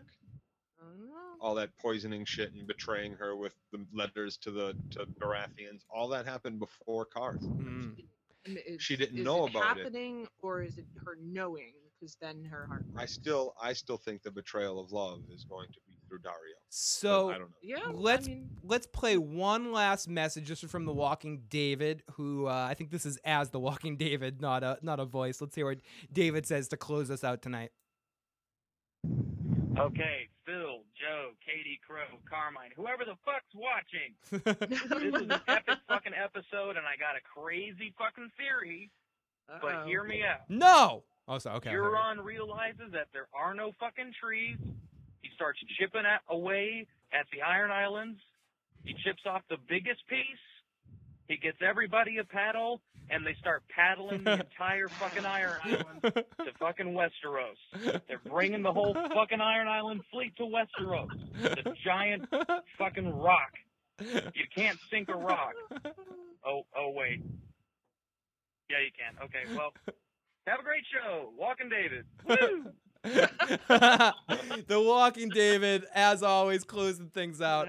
So everybody, now that we're we're ending things off, I have to say a huge thank you to everyone that supported us. A special thanks to Carmine from Red Team Review and Devin from Atheism is Unstoppable for really sharing and bringing a lot of you guys in here to check us out this season. Carmine, it's been really awesome to be able to have you on some episodes this season. Hope you can join us next season as well. It's been a fucking great time having you, buddy, and you are fucking awesome. yeah. Thank you for all your support and thank you for like all the love that you show our channel. Like I cannot say enough thanks Thank to you, buddy.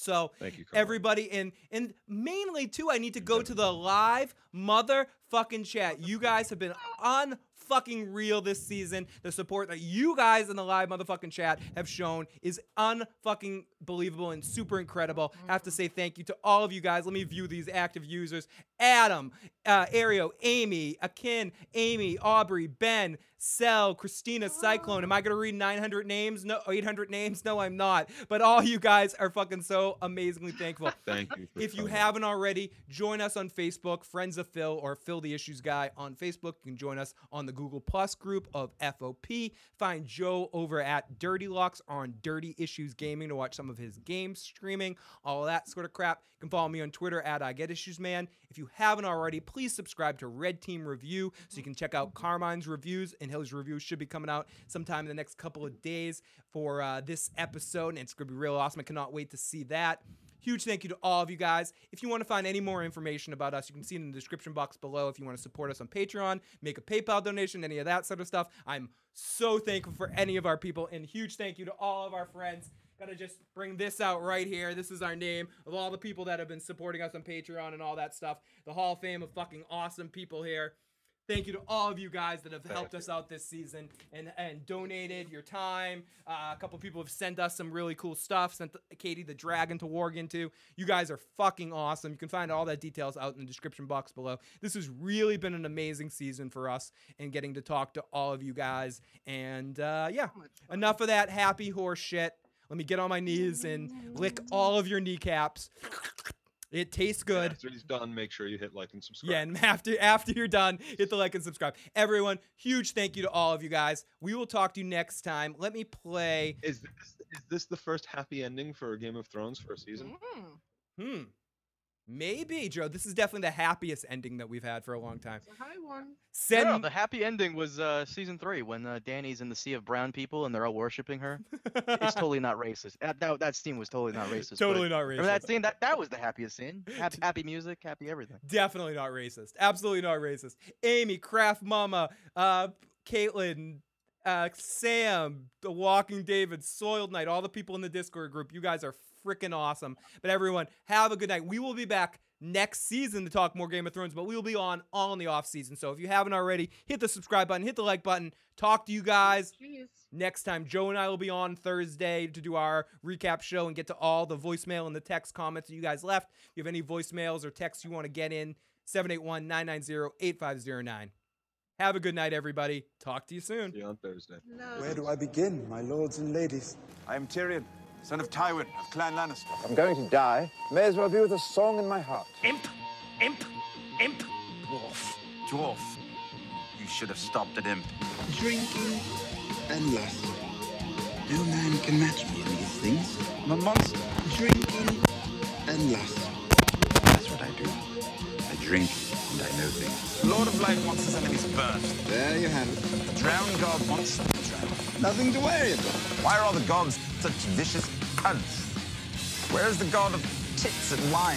I drink. I'm a vile man. I drink. I confess it. I drink. I'm a vile man. I know things. I'm a great fighter too. Lied and cheated, gambled and whored. That's what I do.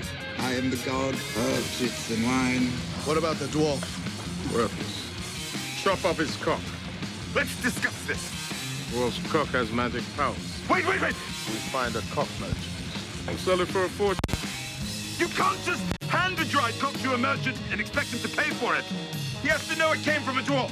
And how could he know? It will be a dwarf-sized cock. Guess again. What do you want? Gold?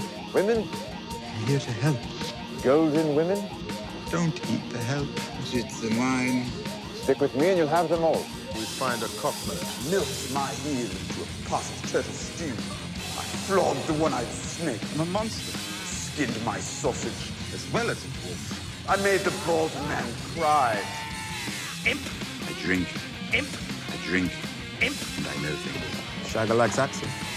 I made the bald man cry. Into the turtle stew.